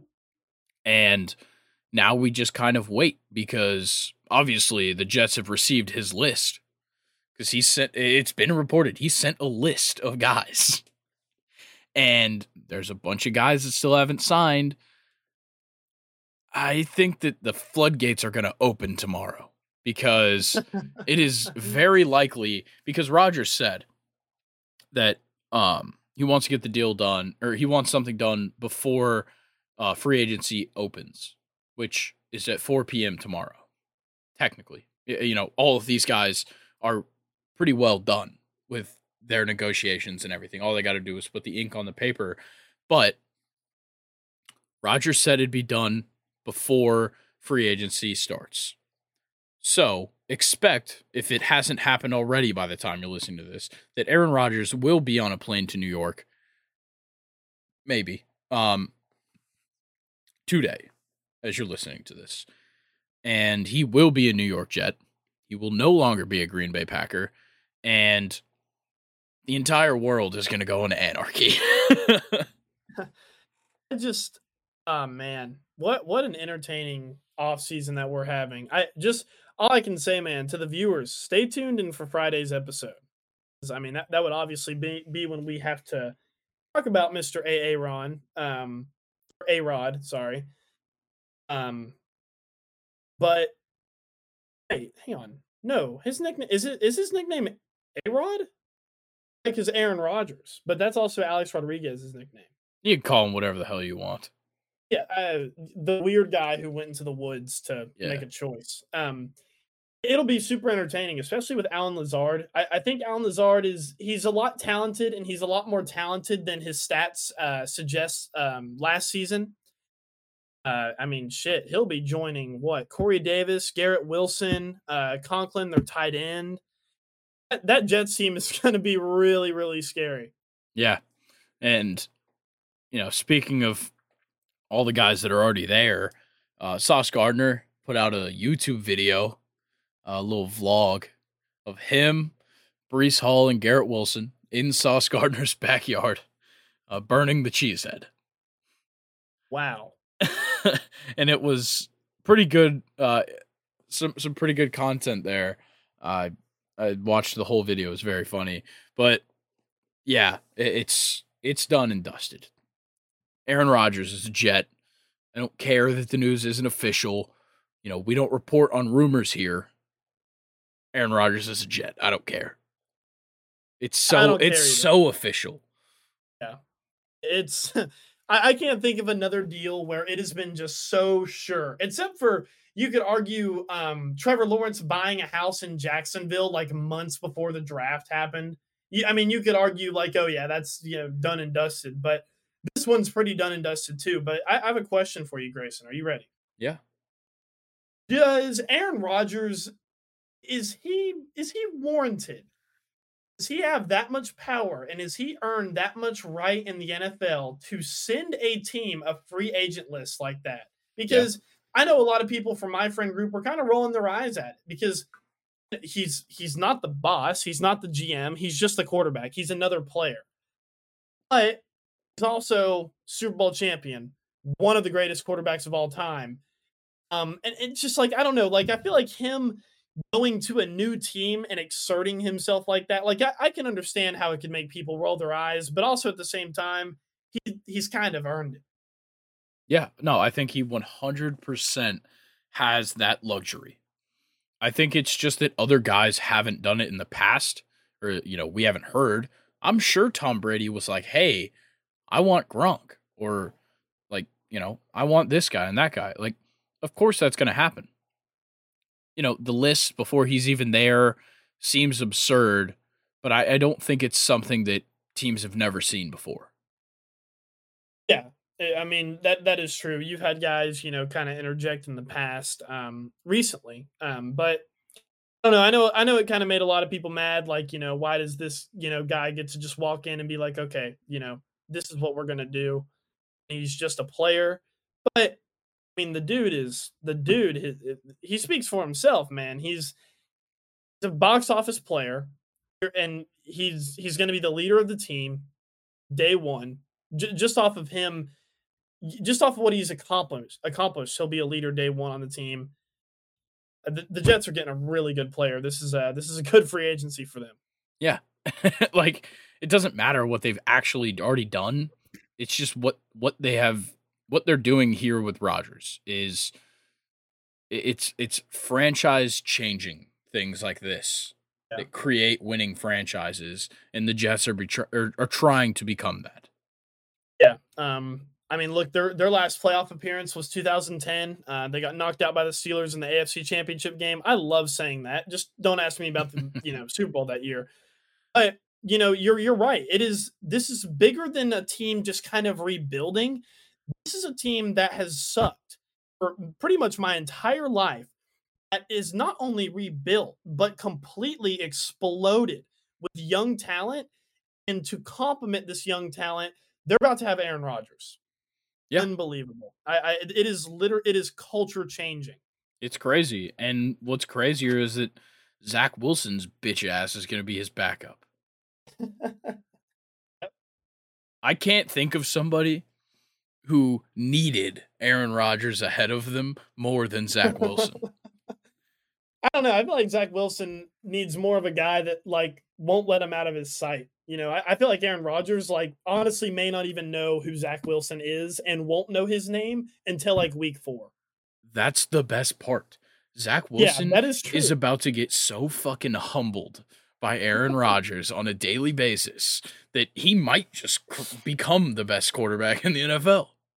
I would I would love to see Zach Wilson's face like first day of spring training where like you know they're actually getting the arms loose and shit and throwing to their wide receivers Imagine Zach Wilson's face just watching Aaron Rodgers sling a football to yeah. the receivers that he could never complete passes to. Priceless. Maybe w- maybe we should go see Miami spring training and Jet spring training. Make two Dude, trips. Fuck it.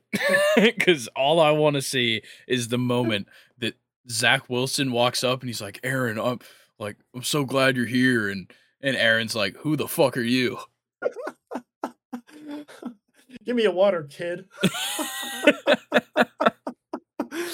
uh, Look, I I pray that Aaron Rodgers just turns Zach Wilson into like this like hard nose like fucking dog.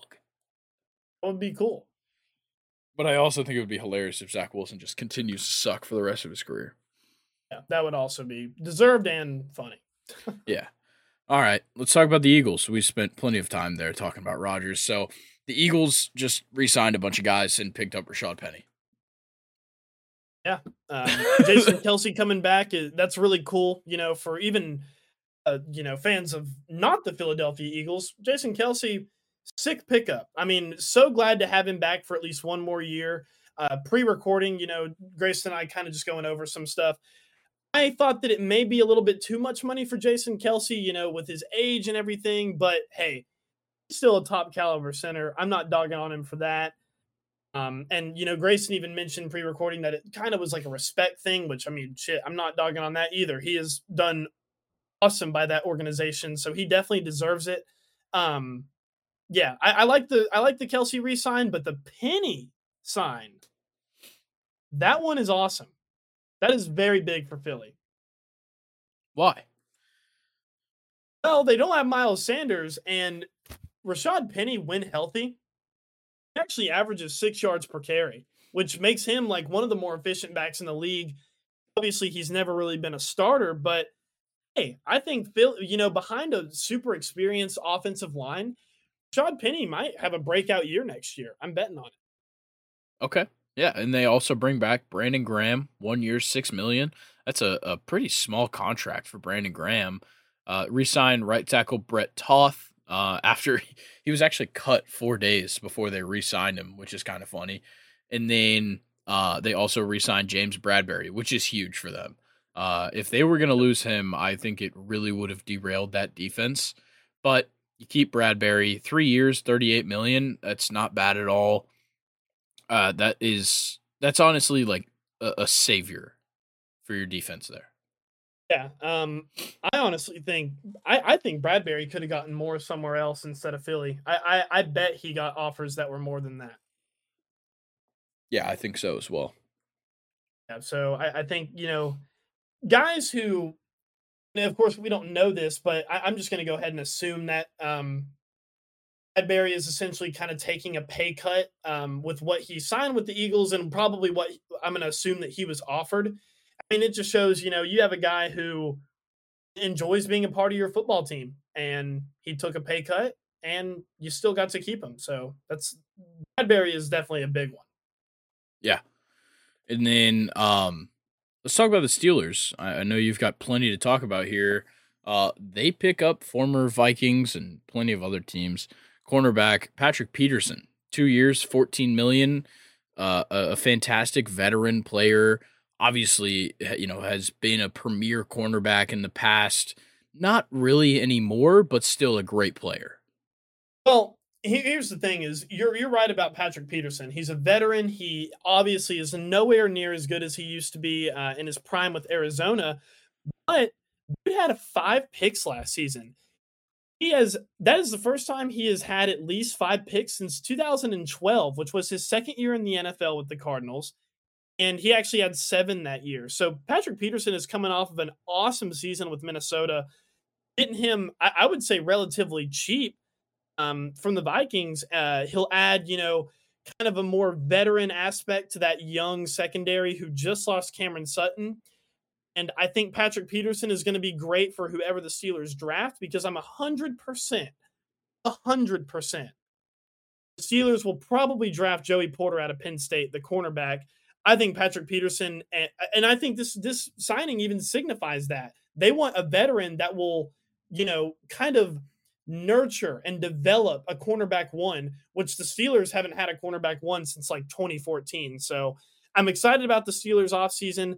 Patrick Peterson, wonderful, wonderful A plus signing for the Steelers. Yeah. And then they also sign former Jets offensive guard Nate Herbig, two years, eight million, pretty cheap offensive guard there. Just trying to help out that offensive line that kind of struggled last year. Yeah, um, he he started all eleven games that he's appeared in, um, and when he was with Philly, uh, Andy Wild, who is now an assistant GM with the Steelers, so kind of maybe a little bit of a reason why he's with the Steelers now. Andy Wild said that when he was in Philly, he believes in him as a starter. So really good, you know, high praise there from someone who's already seen him play. So I think the Steelers have done quite well with uh, the Nate pickup as well. All right. Anything else you have to talk about the Steelers before we move on? Uh, yeah, I got a couple things. Uh, Damontae Kazee signing with the Steelers. He just got extended. Um, I forget what the specifics are, but missed the first eight games in 2022 last season with an injury. He appeared in the final nine games. He started four of them, two picks and two passes defended, and I think like 20 something tackles. For the t- playing time that he got, that was pretty effective. And I know his picks usually came in pretty big moments of the games that he was, you know, playing in. Really like that for the Steelers. But listen, I got to get on the soapbox real fast. Do it. Steelers fans, why the fuck are you guys so tilted about losing Cameron Sutton? I am this is probably one of my biggest gripes about, you know, my people. I don't understand why we have settled for cornerback twos and threes since 2014 or 13, whenever Ike Taylor's last season was. We have never, in a league full of shutdown corners and us being a defensive traditional, you know, our, we're defensive minded team, the Steelers have never had a good cornerback. And it's always bothered me because we'll lose guys like Artie Burns and, you know, other guys like him that are mediocre. And Steelers fans are just like, just so tore up about it. And it, it really, it just, it grinds my gears, man. And I think, of course, Artie Burns wasn't a good example, but you guys get what I'm saying. Patrick Peterson is a wonderful signing, and whoever the Steelers draft, you know they they need to be our cornerback one they absolutely have to well they they need to be our cornerback one but they need to actually develop into that guy that stud And I, I think that's what the Steelers have been missing for pretty much all the time I've been following NFL football. So don't be mad about Cameron Sutton, man. Look forward to the draft when we'll probably get Joey Porter Jr. and Patrick Peterson. He's coming off of an awesome season with the Vikings. So things are looking up for the Steelers. Forget about Cameron Sutton. We love Cameron Sutton, but forget about Cameron Sutton. All right. Thank you. I- I- Sorry. I- that was long, but No, I very much agreed with a lot of the things you said. Let's talk about the Seahawks, though. Uh, former Broncos defensive end Dre'Mont Jones. Uh, they signed him three years, fifty-one point five three million. That's a big contract there, and I think he's pretty deserving of it. Dre'Mont Jones was fantastic last year for the Broncos. Yeah, and he's joining a very young, talented team. I I've seen you know a lot of mock drafts with the Seahawks taking an edge. I don't know. I guess it's not really a thing anymore for them, but who knows? This this Seahawks team is going to be dangerous regardless, and Dre'Mont Jones just adds to that. Yeah, big one. And then, of course, uh, something that happened just a little, uh, probably like a week or two ago. Uh, Geno Smith re-signing three years, seventy-five million dollars, max value of one hundred five with incentives. I think that these are two great moves. I think Seahawks really don't need to do much else. Exactly. Um, they already have what they, they're sitting good in the draft too, aren't they? Yeah, they've got the fifth overall pick. There you go. Um, the Seahawks. I, I honestly, all of your front office go on vacation. It's only up from here, boys. Yeah. All right, let's talk about the 49ers cuz I they probably made one of the best moves of the offseason. Would you say? And uh, Javon Hargrave. Yeah. Yeah. Um, very deserving that contract too. Yeah, 4 years, 84 million. I believe this makes him the second highest defensive tackle um behind of course Aaron Donald. But look, he deserves it. 100% deserves the money. Javon Hargrave was absolutely fantastic last year in Philly. Yeah, I, I mean, just when you thought that that Niners defense couldn't get more scary, they go and throw in a eighty-four million dollar defensive tackle in that team. That's going to be just it'll be overkill. Yeah. Good luck running the ball. Good luck passing the ball. And that's that's really all I got to say about this 49ers defense. Javon Hargrave, very underrated defensive tackle, super deserving of $84 million. And the fact that he's going on the 49ers, Grayson, is just damn terrifying. Yeah. 11 sacks last season. That was tied for 14th in the league on the uh the league's highest sack total team with the Eagles. Like this is a fantastic pickup. Javon Hargrave is so good and putting him on the same line as Joey Bosa is just unfair. Absolutely unfair. I mean Nick Bosa. I said Joey, not Joey. Fuck Joey. I've already gone over that. Joey. they also signed Sam Darnold uh, as their backup quarterback, one year, 4.5. Really their third string, I guess. I, I don't know. I don't know what's going on in, San Francisco with quarterbacks. But look, Brock Purdy, uh, his surgery went well. It's all that matters. Trey Lance, probably the starter. Sam Darnold is just there. I I like the Sam Darnold signing a lot. Um, you know, once again, going back to the competition um, argument that I've made, I feel like Brock Purdy, his surgery going well. That's obviously great news, but he didn't play a lot last season, and I would argue that Brock Purdy is not a hundred percent destined for greatness in this league just yet. He's played well. He did well in the playoffs when you know the um, fucking Eagles weren't trying to hurt him, but nothing is sure for the Bron- uh, for the 49ers. And if you believe that Brock Purdy's not, you know, 100% certain there, neither is Trey Lance by any means. And so I feel like, you know, adding another quarterback into the mix that'll make guys compete against each other in practice, I, I think it's a great move for this 49ers team. Yeah, I, I think Sam Darnold could certainly get some playing time there. Um, you know, we saw the injuries last year, but I was kind of hoping for Sam Darnold to go to the Rams. That, that would have been another pretty good landing spot. Yeah, he would have been, you know, definitely the second string quarterback if they keep Matthew Stafford, but I think he offers something that like I, it seems like we're just gushing over these second string quarterbacks, but I think he offers something as a second string quarterback. He's a guy that can come in, you know, he's not has he doesn't have the best track record. He showed some great things in Carolina last year though. And I really do think that Sam Darnold, you know, even if he's just filling in for a couple of games, could at least squeeze out a couple of wins. Yeah, no, for sure. I, I think he could too. He looked he did not look bad with um, Carolina before Baker took over. Yeah. And then uh 49ers also bring back center Jake Brendel, four years, 20 million. Once again, another center staying with their team, getting paid too. For sure. I, I love I love to see it, man. My O lineman getting paid. All right, let's talk about the Bucks. They've made one move. That's it. One single move. Uh, they re-sign corner Jamel Dean, four years, fifty-two million.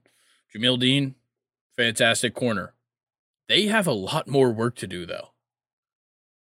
Yeah, um, should have been more aggressive, and maybe shouldn't have paid this guy that much money. Yeah, you know the I, I understand it. That's kind of where I'm at with this. I understand them doing it, but you know, I can I'll let it fly. I, I like it. I mean, I think it's cool to see cornerbacks get contracts like this, but you know, Jamel Dean is not someone that I'm very familiar with, to be honest with you. So I'm not too sure if um you know, not not to say that if if Luke Morozik doesn't know who the player is, they don't deserve to get paid. It's just like I don't know. It, it's kind of just weird to see that your fifty-two million dollars went to Jamel Dean out of everybody. But hey, I, I hope it goes well for him. Um, but you know, to your point, the Buccaneers they they got to do a lot more than just re-sign a cornerback. Yeah, there's so much to do down there. Um, obviously, starts with Baker. I think that's the easiest move that they can make. Yeah, that that's a quarterback you could get for cheap and someone that would definitely start in that you know situation with zero quarterbacks except for what Kyle Trask. Yeah, and I yeah. still think it's inevitable now that they're going to draft a running back. I think they go Bijan in the first round. I think that's a great pickup, but you know, there's a lot more to do. Um, you know, we'll just have to see what happens from it. But the Buccaneers right now are not in a good position. And obviously that's going to happen. Tom Brady just retired. Like, duh. But they, they need a quarterback because there is a ton of guys on this offense that can make a difference. But it's hard for Mike Evans to do anything or Chris Godwin to do anything when nobody's throwing them the ball. Exactly. And they've also released guys like Leonard Fournette, who was still effective with them, even though he, you know, took a step back and kind of became a part of like a three backs, two back system the entire time he was there. They also released guys, uh, tight ends like Cameron Brate, you know, veterans like him. Cameron Brate, obviously not like the biggest player on that team, but still a good tight end, a good veteran to have around. And I, I don't know, they it seems like they cle- they cleared some space there, but they're not they're not being aggressive with the money that they now have. Yeah, uh, I definitely see that as well. Let's talk about the Titans though, because the Titans simply have done not much. Uh, they pick up former Eagles tackle Andre Dillard, uh, three years, twenty nine million, a solid pickup for a tackle. Obviously, they have lost a bunch of pieces on the offensive line. They cut Taylor Lewan. Um, they lost what's his name, Nate Jones. I think they cut somebody else as well. Um, yeah, it's interesting but uh, it's still a good pickup. You you know you fill one of the many holes, and then you also pick up Cowboys linebacker Luke Gifford, um, two years, four million. Not like a big game changer kind of linebacker pickup, but a solid guy. They'll probably get some playing time. The Titans are going to suck next year. Yeah, they um they might be the worst team in the NFL next year. Yeah, and like the rumors swirling that they're shopping Derrick Henry, like, dude, it does not look good. Yeah, I mean that the organization that's shopping Derrick Henry is the same organization that said that Tannehill is going to be their starting quarterback, and they're fine with it. So, I mean, if you're a Titans fan, sorry, that's that's really as a non Titans fan and as someone who's analyzing the situation, those two things is all I needed to hear to predict, you know, what their record is going to be next year. Um, and it will probably be the worst in the NFL, I think. Oh, okay. I like that. Yeah, uh, yeah now that I'm kind of thinking about it, I do like that pick. Yeah. All right. And well, done. that brings us to our final team, the Washington Commanders. They've actually made a couple of good moves. Nothing crazy, but some good moves. Uh, they pick up Chiefs tackle Andrew Wylie, uh, three years, twenty four million. Fantastic pickup. Um, you know, help that offensive line. Obviously, it's a guy who's familiar with Eric Bieniemy's offense, so bring him in, put him on the offensive line. Obviously, Eric Bieniemy, a former offensive line coach, big help. They also pick up Giants guard Nick Gates, three years, sixteen and a half million, just a little bit more quarterback protection. And then you re-sign corner Danny Johnson, two years, five mil, not bad at all. They pick up Seahawks linebacker Cody Barton, one year, 3.5. And obviously the biggest move here is re-signing Da'Ron Payne, four years, 90 million. Wow. Unbelievable, man. Yeah, I, I think this is a pretty productive offseason here for the commanders. Obviously, quarterback probably like to see something there, but you know, Sam Howell must be the guy. Yeah, um, it, it would be just interesting to see Sam Howell play. But back to Da'Ron Payne, man, another defensive lineman, interior lineman that is getting a hefty contract. I love it, man. This Commanders yeah. offensive or not offensive line, defensive line. You got Da'Ron Payne. Um, uh, oh my God, why Chase can't I not Young. think of his name? Chase Young, thank you, and Montez Sweat.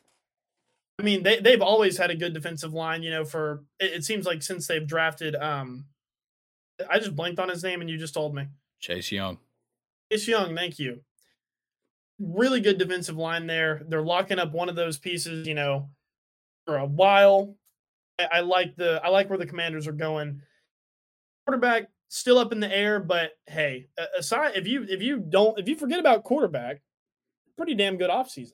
Yeah, and and I don't think they're in any type of urgency to get a quarterback. Sam Howell was a big like NFL prospect at UNC. He, you know, had a difficult senior year, goes into the draft, goes a little bit later than most expected, ends up on the Commanders, started a couple of games right there at the end of the season last year. They're going to give him his opportunity, and I don't blame them for it. Yeah. Um Yes. All right. I like it. Let's talk about a couple of guys that are still on the market. Uh, some big names still to go. Uh, obviously, Orlando Brown uh, from the Chiefs. He is probably going to get a giant contract. I, I think so too. Um, definitely deserving of one. And I think there are a lot of teams that have a lot of money to throw around at their O line. So I, I, think he'll be signed pretty soon and he'll get a very, very, very big deal. Yeah, I think in my mind, the place he should be going, and you know, maybe they already have a guy that they like there, but the Bears. They've got a ton of cap space. The they, same thing. Yeah, I think ton of cap space. You need to protect Justin Fields. Orlando Brown certainly does that. Yeah, for sure. And then safety CJ Gardner Johnson is still on the market, which is kind of crazy to me. I feel like he would have already found his landing spot. We already talked about him possibly going to the Bengals. Uh, he's linked with a couple of other teams as well. He could still go back to Philly. That's still in the books, but I, I don't see it happening at this point. I don't see it happening too, but um, th- this dude is a dog. Um, he was a pick machine last year. He ended up with six, which is, I mean, way more than he's ever had. I think in his uh, entire playing career. Uh, I think he, he was actually tied for um for picks uh, for pick leader. I want to say. Yeah, that's yeah. he was tied yeah. with Minkah. So solid player. Um, wherever he goes, he's definitely got a lot of leverage from last season. You know, to get a pretty hefty safety contract. So we'll definitely be paying attention to see where he goes, but I, am thinking Cincinnati. All right. Uh, probably the biggest name here, uh, and kind of the biggest story is Odell. Uh, he held a private workout uh, in the past week. Tons of teams were there checking him out, seeing what's up. Apparently, he wants twenty to twenty-five a year. That's a lot of money, but at the same time, like it's Odell. People are raving, like, like the people that were at his private workout are raving about. He looks stronger. He looks bigger. Uh, he's obviously still a skillful, talented wide receiver. It's just what he brings along seems to be what holds a lot of teams up now. Yeah, um I think uh it was a couple months ago. What what was that really weird thing going on with him where he was like drugged up on a plane or he was like unresponsive, like kind of like half consciousness sort of thing. Remember hearing about that? Yeah, and like he started yelling at people on the plane. Yeah, very very strange there, and I, am sure that you know is a another reason on top of his uh, Super Bowl injury, kind of keeping him as one of the players that's left. But I think there are a couple teams that could use a wide receiver. Um, obviously, not the Bears anymore. I know I, I may have said it on the podcast that I liked Odell going to the Bears, but I don't really think that that's going to be a possibility anymore. I still like Baltimore. Yep. For Odell, but who knows with Lamar Jackson? I, I honestly I can't even predict anything that the, the Ravens are going to do anymore because that situation is just very weird. But you know, just kind of like if if I take out all kind of like constraints, Odell to Baltimore would just be so sick. Yeah, I think that's a fantastic move. It makes the most sense. It's a spot where he could certainly go. The problem here is how much money are you're going to have to put into Lamar and will that affect how much money you could offer Odell? I think it obviously would. Yeah. Sure. So we'll just have to play that one by ear. I think Odell is fine with waiting uh, to find a place where he's going to get paid. Yeah, I agree. I mean, he's already waited long enough. Um, I don't really sense that there's a urgency for him to sign because I feel like he probably would have already signed with someone immediately, like probably before he was even cleared to play football again, honestly, if he was eager. I think he's just kind of enjoying life, hearing it out, but he definitely still wants to play. Um, I know I've heard him say that he just wants to find somewhere where he can settle down instead of, you know, team hopping. Um, so I don't know. it'd be it's it'd be kind of interesting to see where Odell's going to go. Um, personally, I don't think whoever he signs for, I, I think he'd probably just end up moving teams again. Yeah, I don't I don't think he has the uh, merit to ask for a long term deal. Yeah, I, I don't think he does either. And you know, with the recent history, there's you know nothing backing him up for it. So yeah, I think Odell is in an interesting situation. Do I think he's still a, a great wide receiver? Of course, he he hasn't lost that skill. It's just the you know obviously the injury is a big thing, but it's just who Odell Beckham is. He I'm not saying he's like a bad guy to have on your team because I, I don't think he's like that locker room cancer labeled kind of guy that, you know, some people have been given that label. I don't think Odell is that way. I just think that he is a personality that we don't see often in the NFL. Yeah, I agree. And on top of that, you know, you're coming on your guy you have a guy coming off of an ACL injury. Really wasn't that effective with the Browns. Um, and he's 30 years old and wants 20 million dollars. Uh, Odell Hey, I would honestly go as far as to say that no team would give him that much money. I, I think that would be that's a huge bet to take on a player like Odell. Don't get me wrong, the, the talent we saw it with Eli and the Giants. The talent is there for this guy. But we haven't seen it in a long time. He's only, you know, had drama with the the plane situation that I brought up and um, you know his injury. So Odell is just it, it's a weird case, man. But I, I don't think he's going to get the money that he's asking for, and I don't think he should, to be honest. Yeah. So a couple other guys that are here still, uh, Bobby Wagner, who I still think should probably make a return to the Seahawks. I, I yeah, my my childhood would love that. Yep, and then Lavonte David is a free agent as well. You know, plenty of people could use a linebacker with the skill of Lavonte David. He's obviously getting up there in age, but still a fantastic linebacker.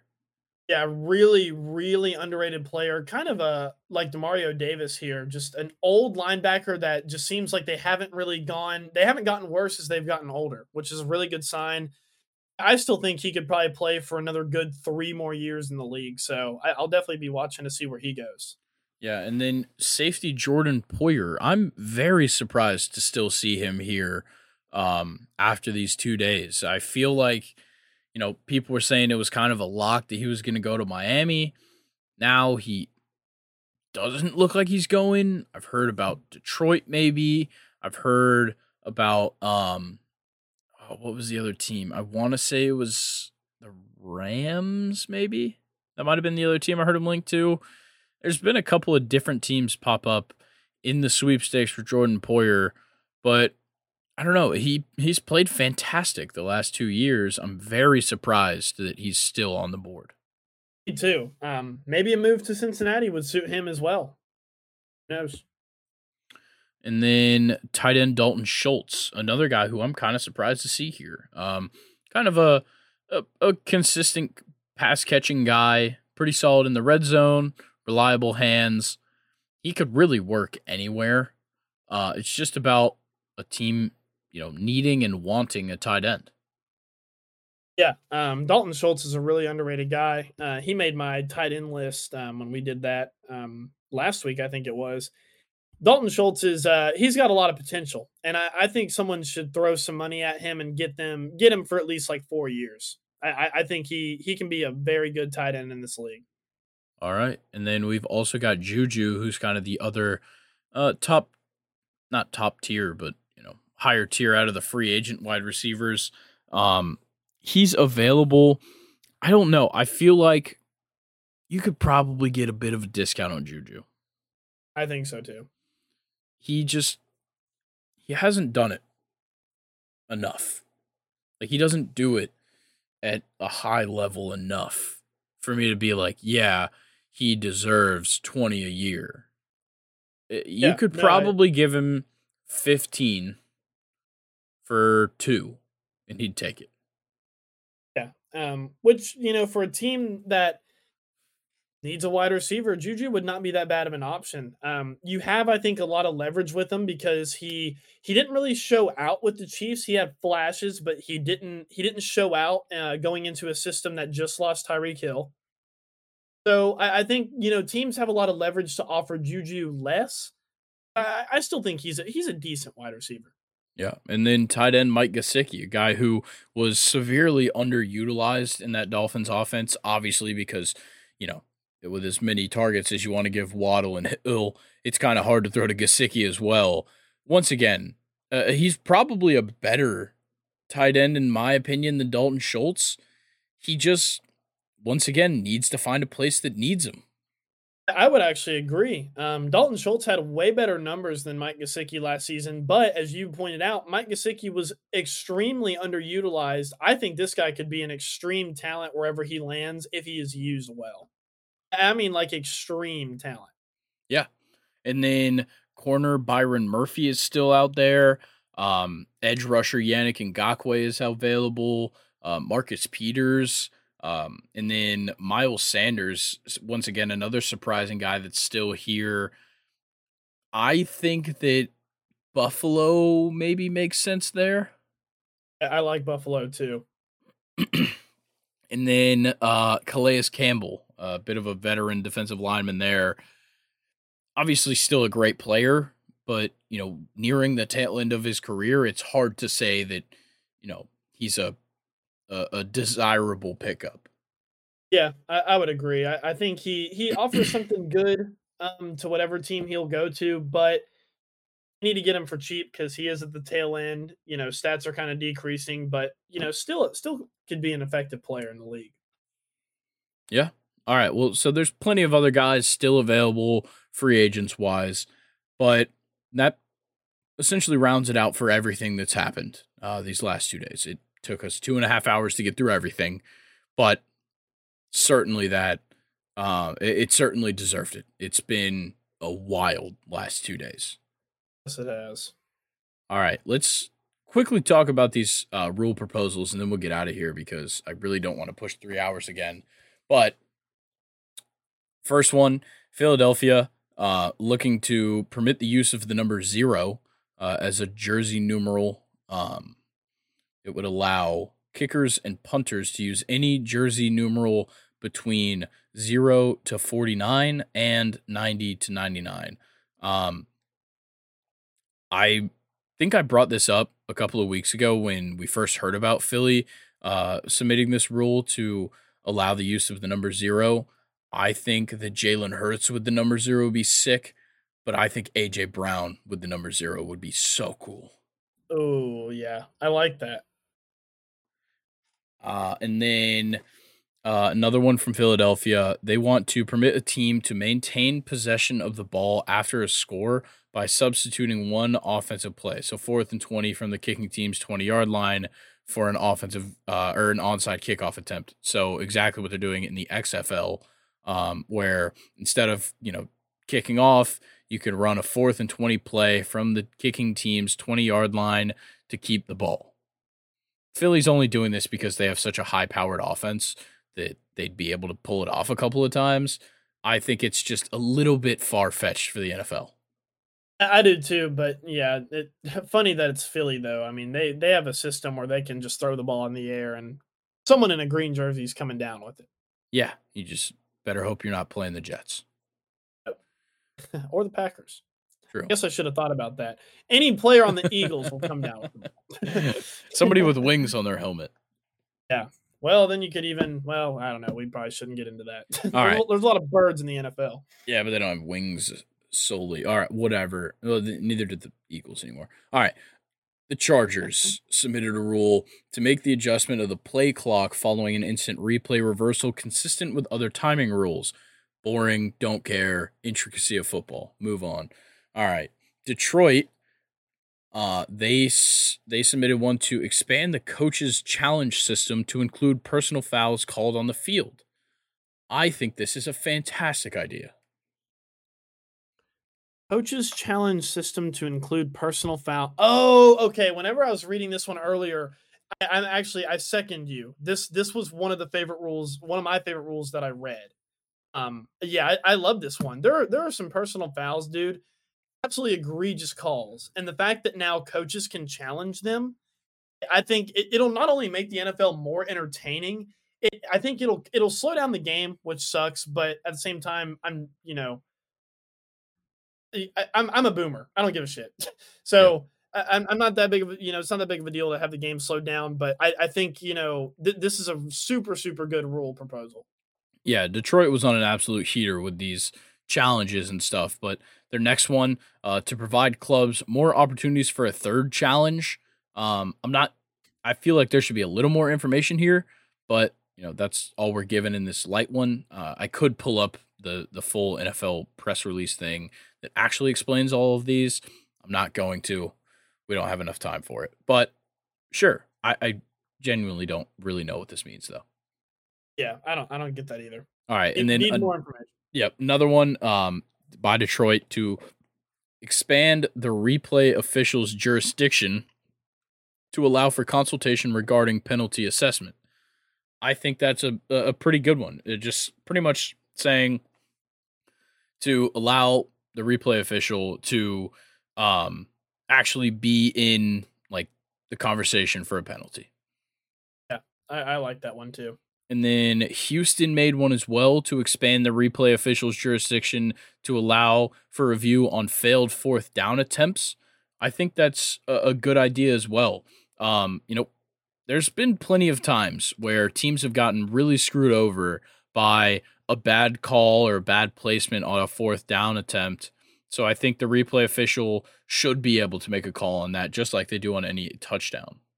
Yeah, I, I, I like that too. Fourth downs, you know, I, I feel I feel like they've been more attempted in recent years. So you know, because they become a bigger part of the game, and they're usually so so deciding. You know, fourth down is never just a fourth down; it's always a fourth down. But then, what does this mean for the rest of the game? So, yeah. with them being a bigger deal, I feel like there needs to be more rules to kind of like protect teams or uh, the ones that, who want to go for it on fourth down. It protects them, so I like it. Yep. And then the Rams submitted a um a rule to make fouls for roughing the passer called on the field subject to replay assist and or review by a coach's challenge. Huh, what a surprise. What happened to them in the playoffs a couple of years ago where they would have gotten replayed on by the Saints and blah blah yeah, whatever. We all know why. Yeah. All right, and yeah, then uh, I like that rule. it is. It's a great idea. and then the New York Jets uh, to expand the crackback prohibition to players who go in motion and go beyond the center to block a defender below the waist. Um, it's pretty much just saying like stop hitting these guys in bad spots. Yeah, I mean, you know, protect the players, man. I I, I get it. Okay, and then Detroit and the Chargers as well, both uh, submitted bylaw proposals. So Detroit uh, wants to allow a club to designate an emergency third quarterback from its inactive list or practice squad who would be eligible to enter a game in the event of the first two quarterbacks on the game day active list are ruled out. So NFL teams are only allowed to put two quarterbacks on their active list, I believe, and then the third quarterback on there would be the emergency quarterback. Um, but currently, the emergency quarterback isn't a quarterback. I think that it certainly should be. Um, it obviously the Jets got screwed over by it last er, in the playoffs. Like multiple teams get absolutely screwed over by this, and I think it's a great idea to add somebody who isn't on the active lineup but still could be used as an emergency quarterback. Yeah, the the 49ers got uh, Did you say the Jets? No, I said the 49ers, I think.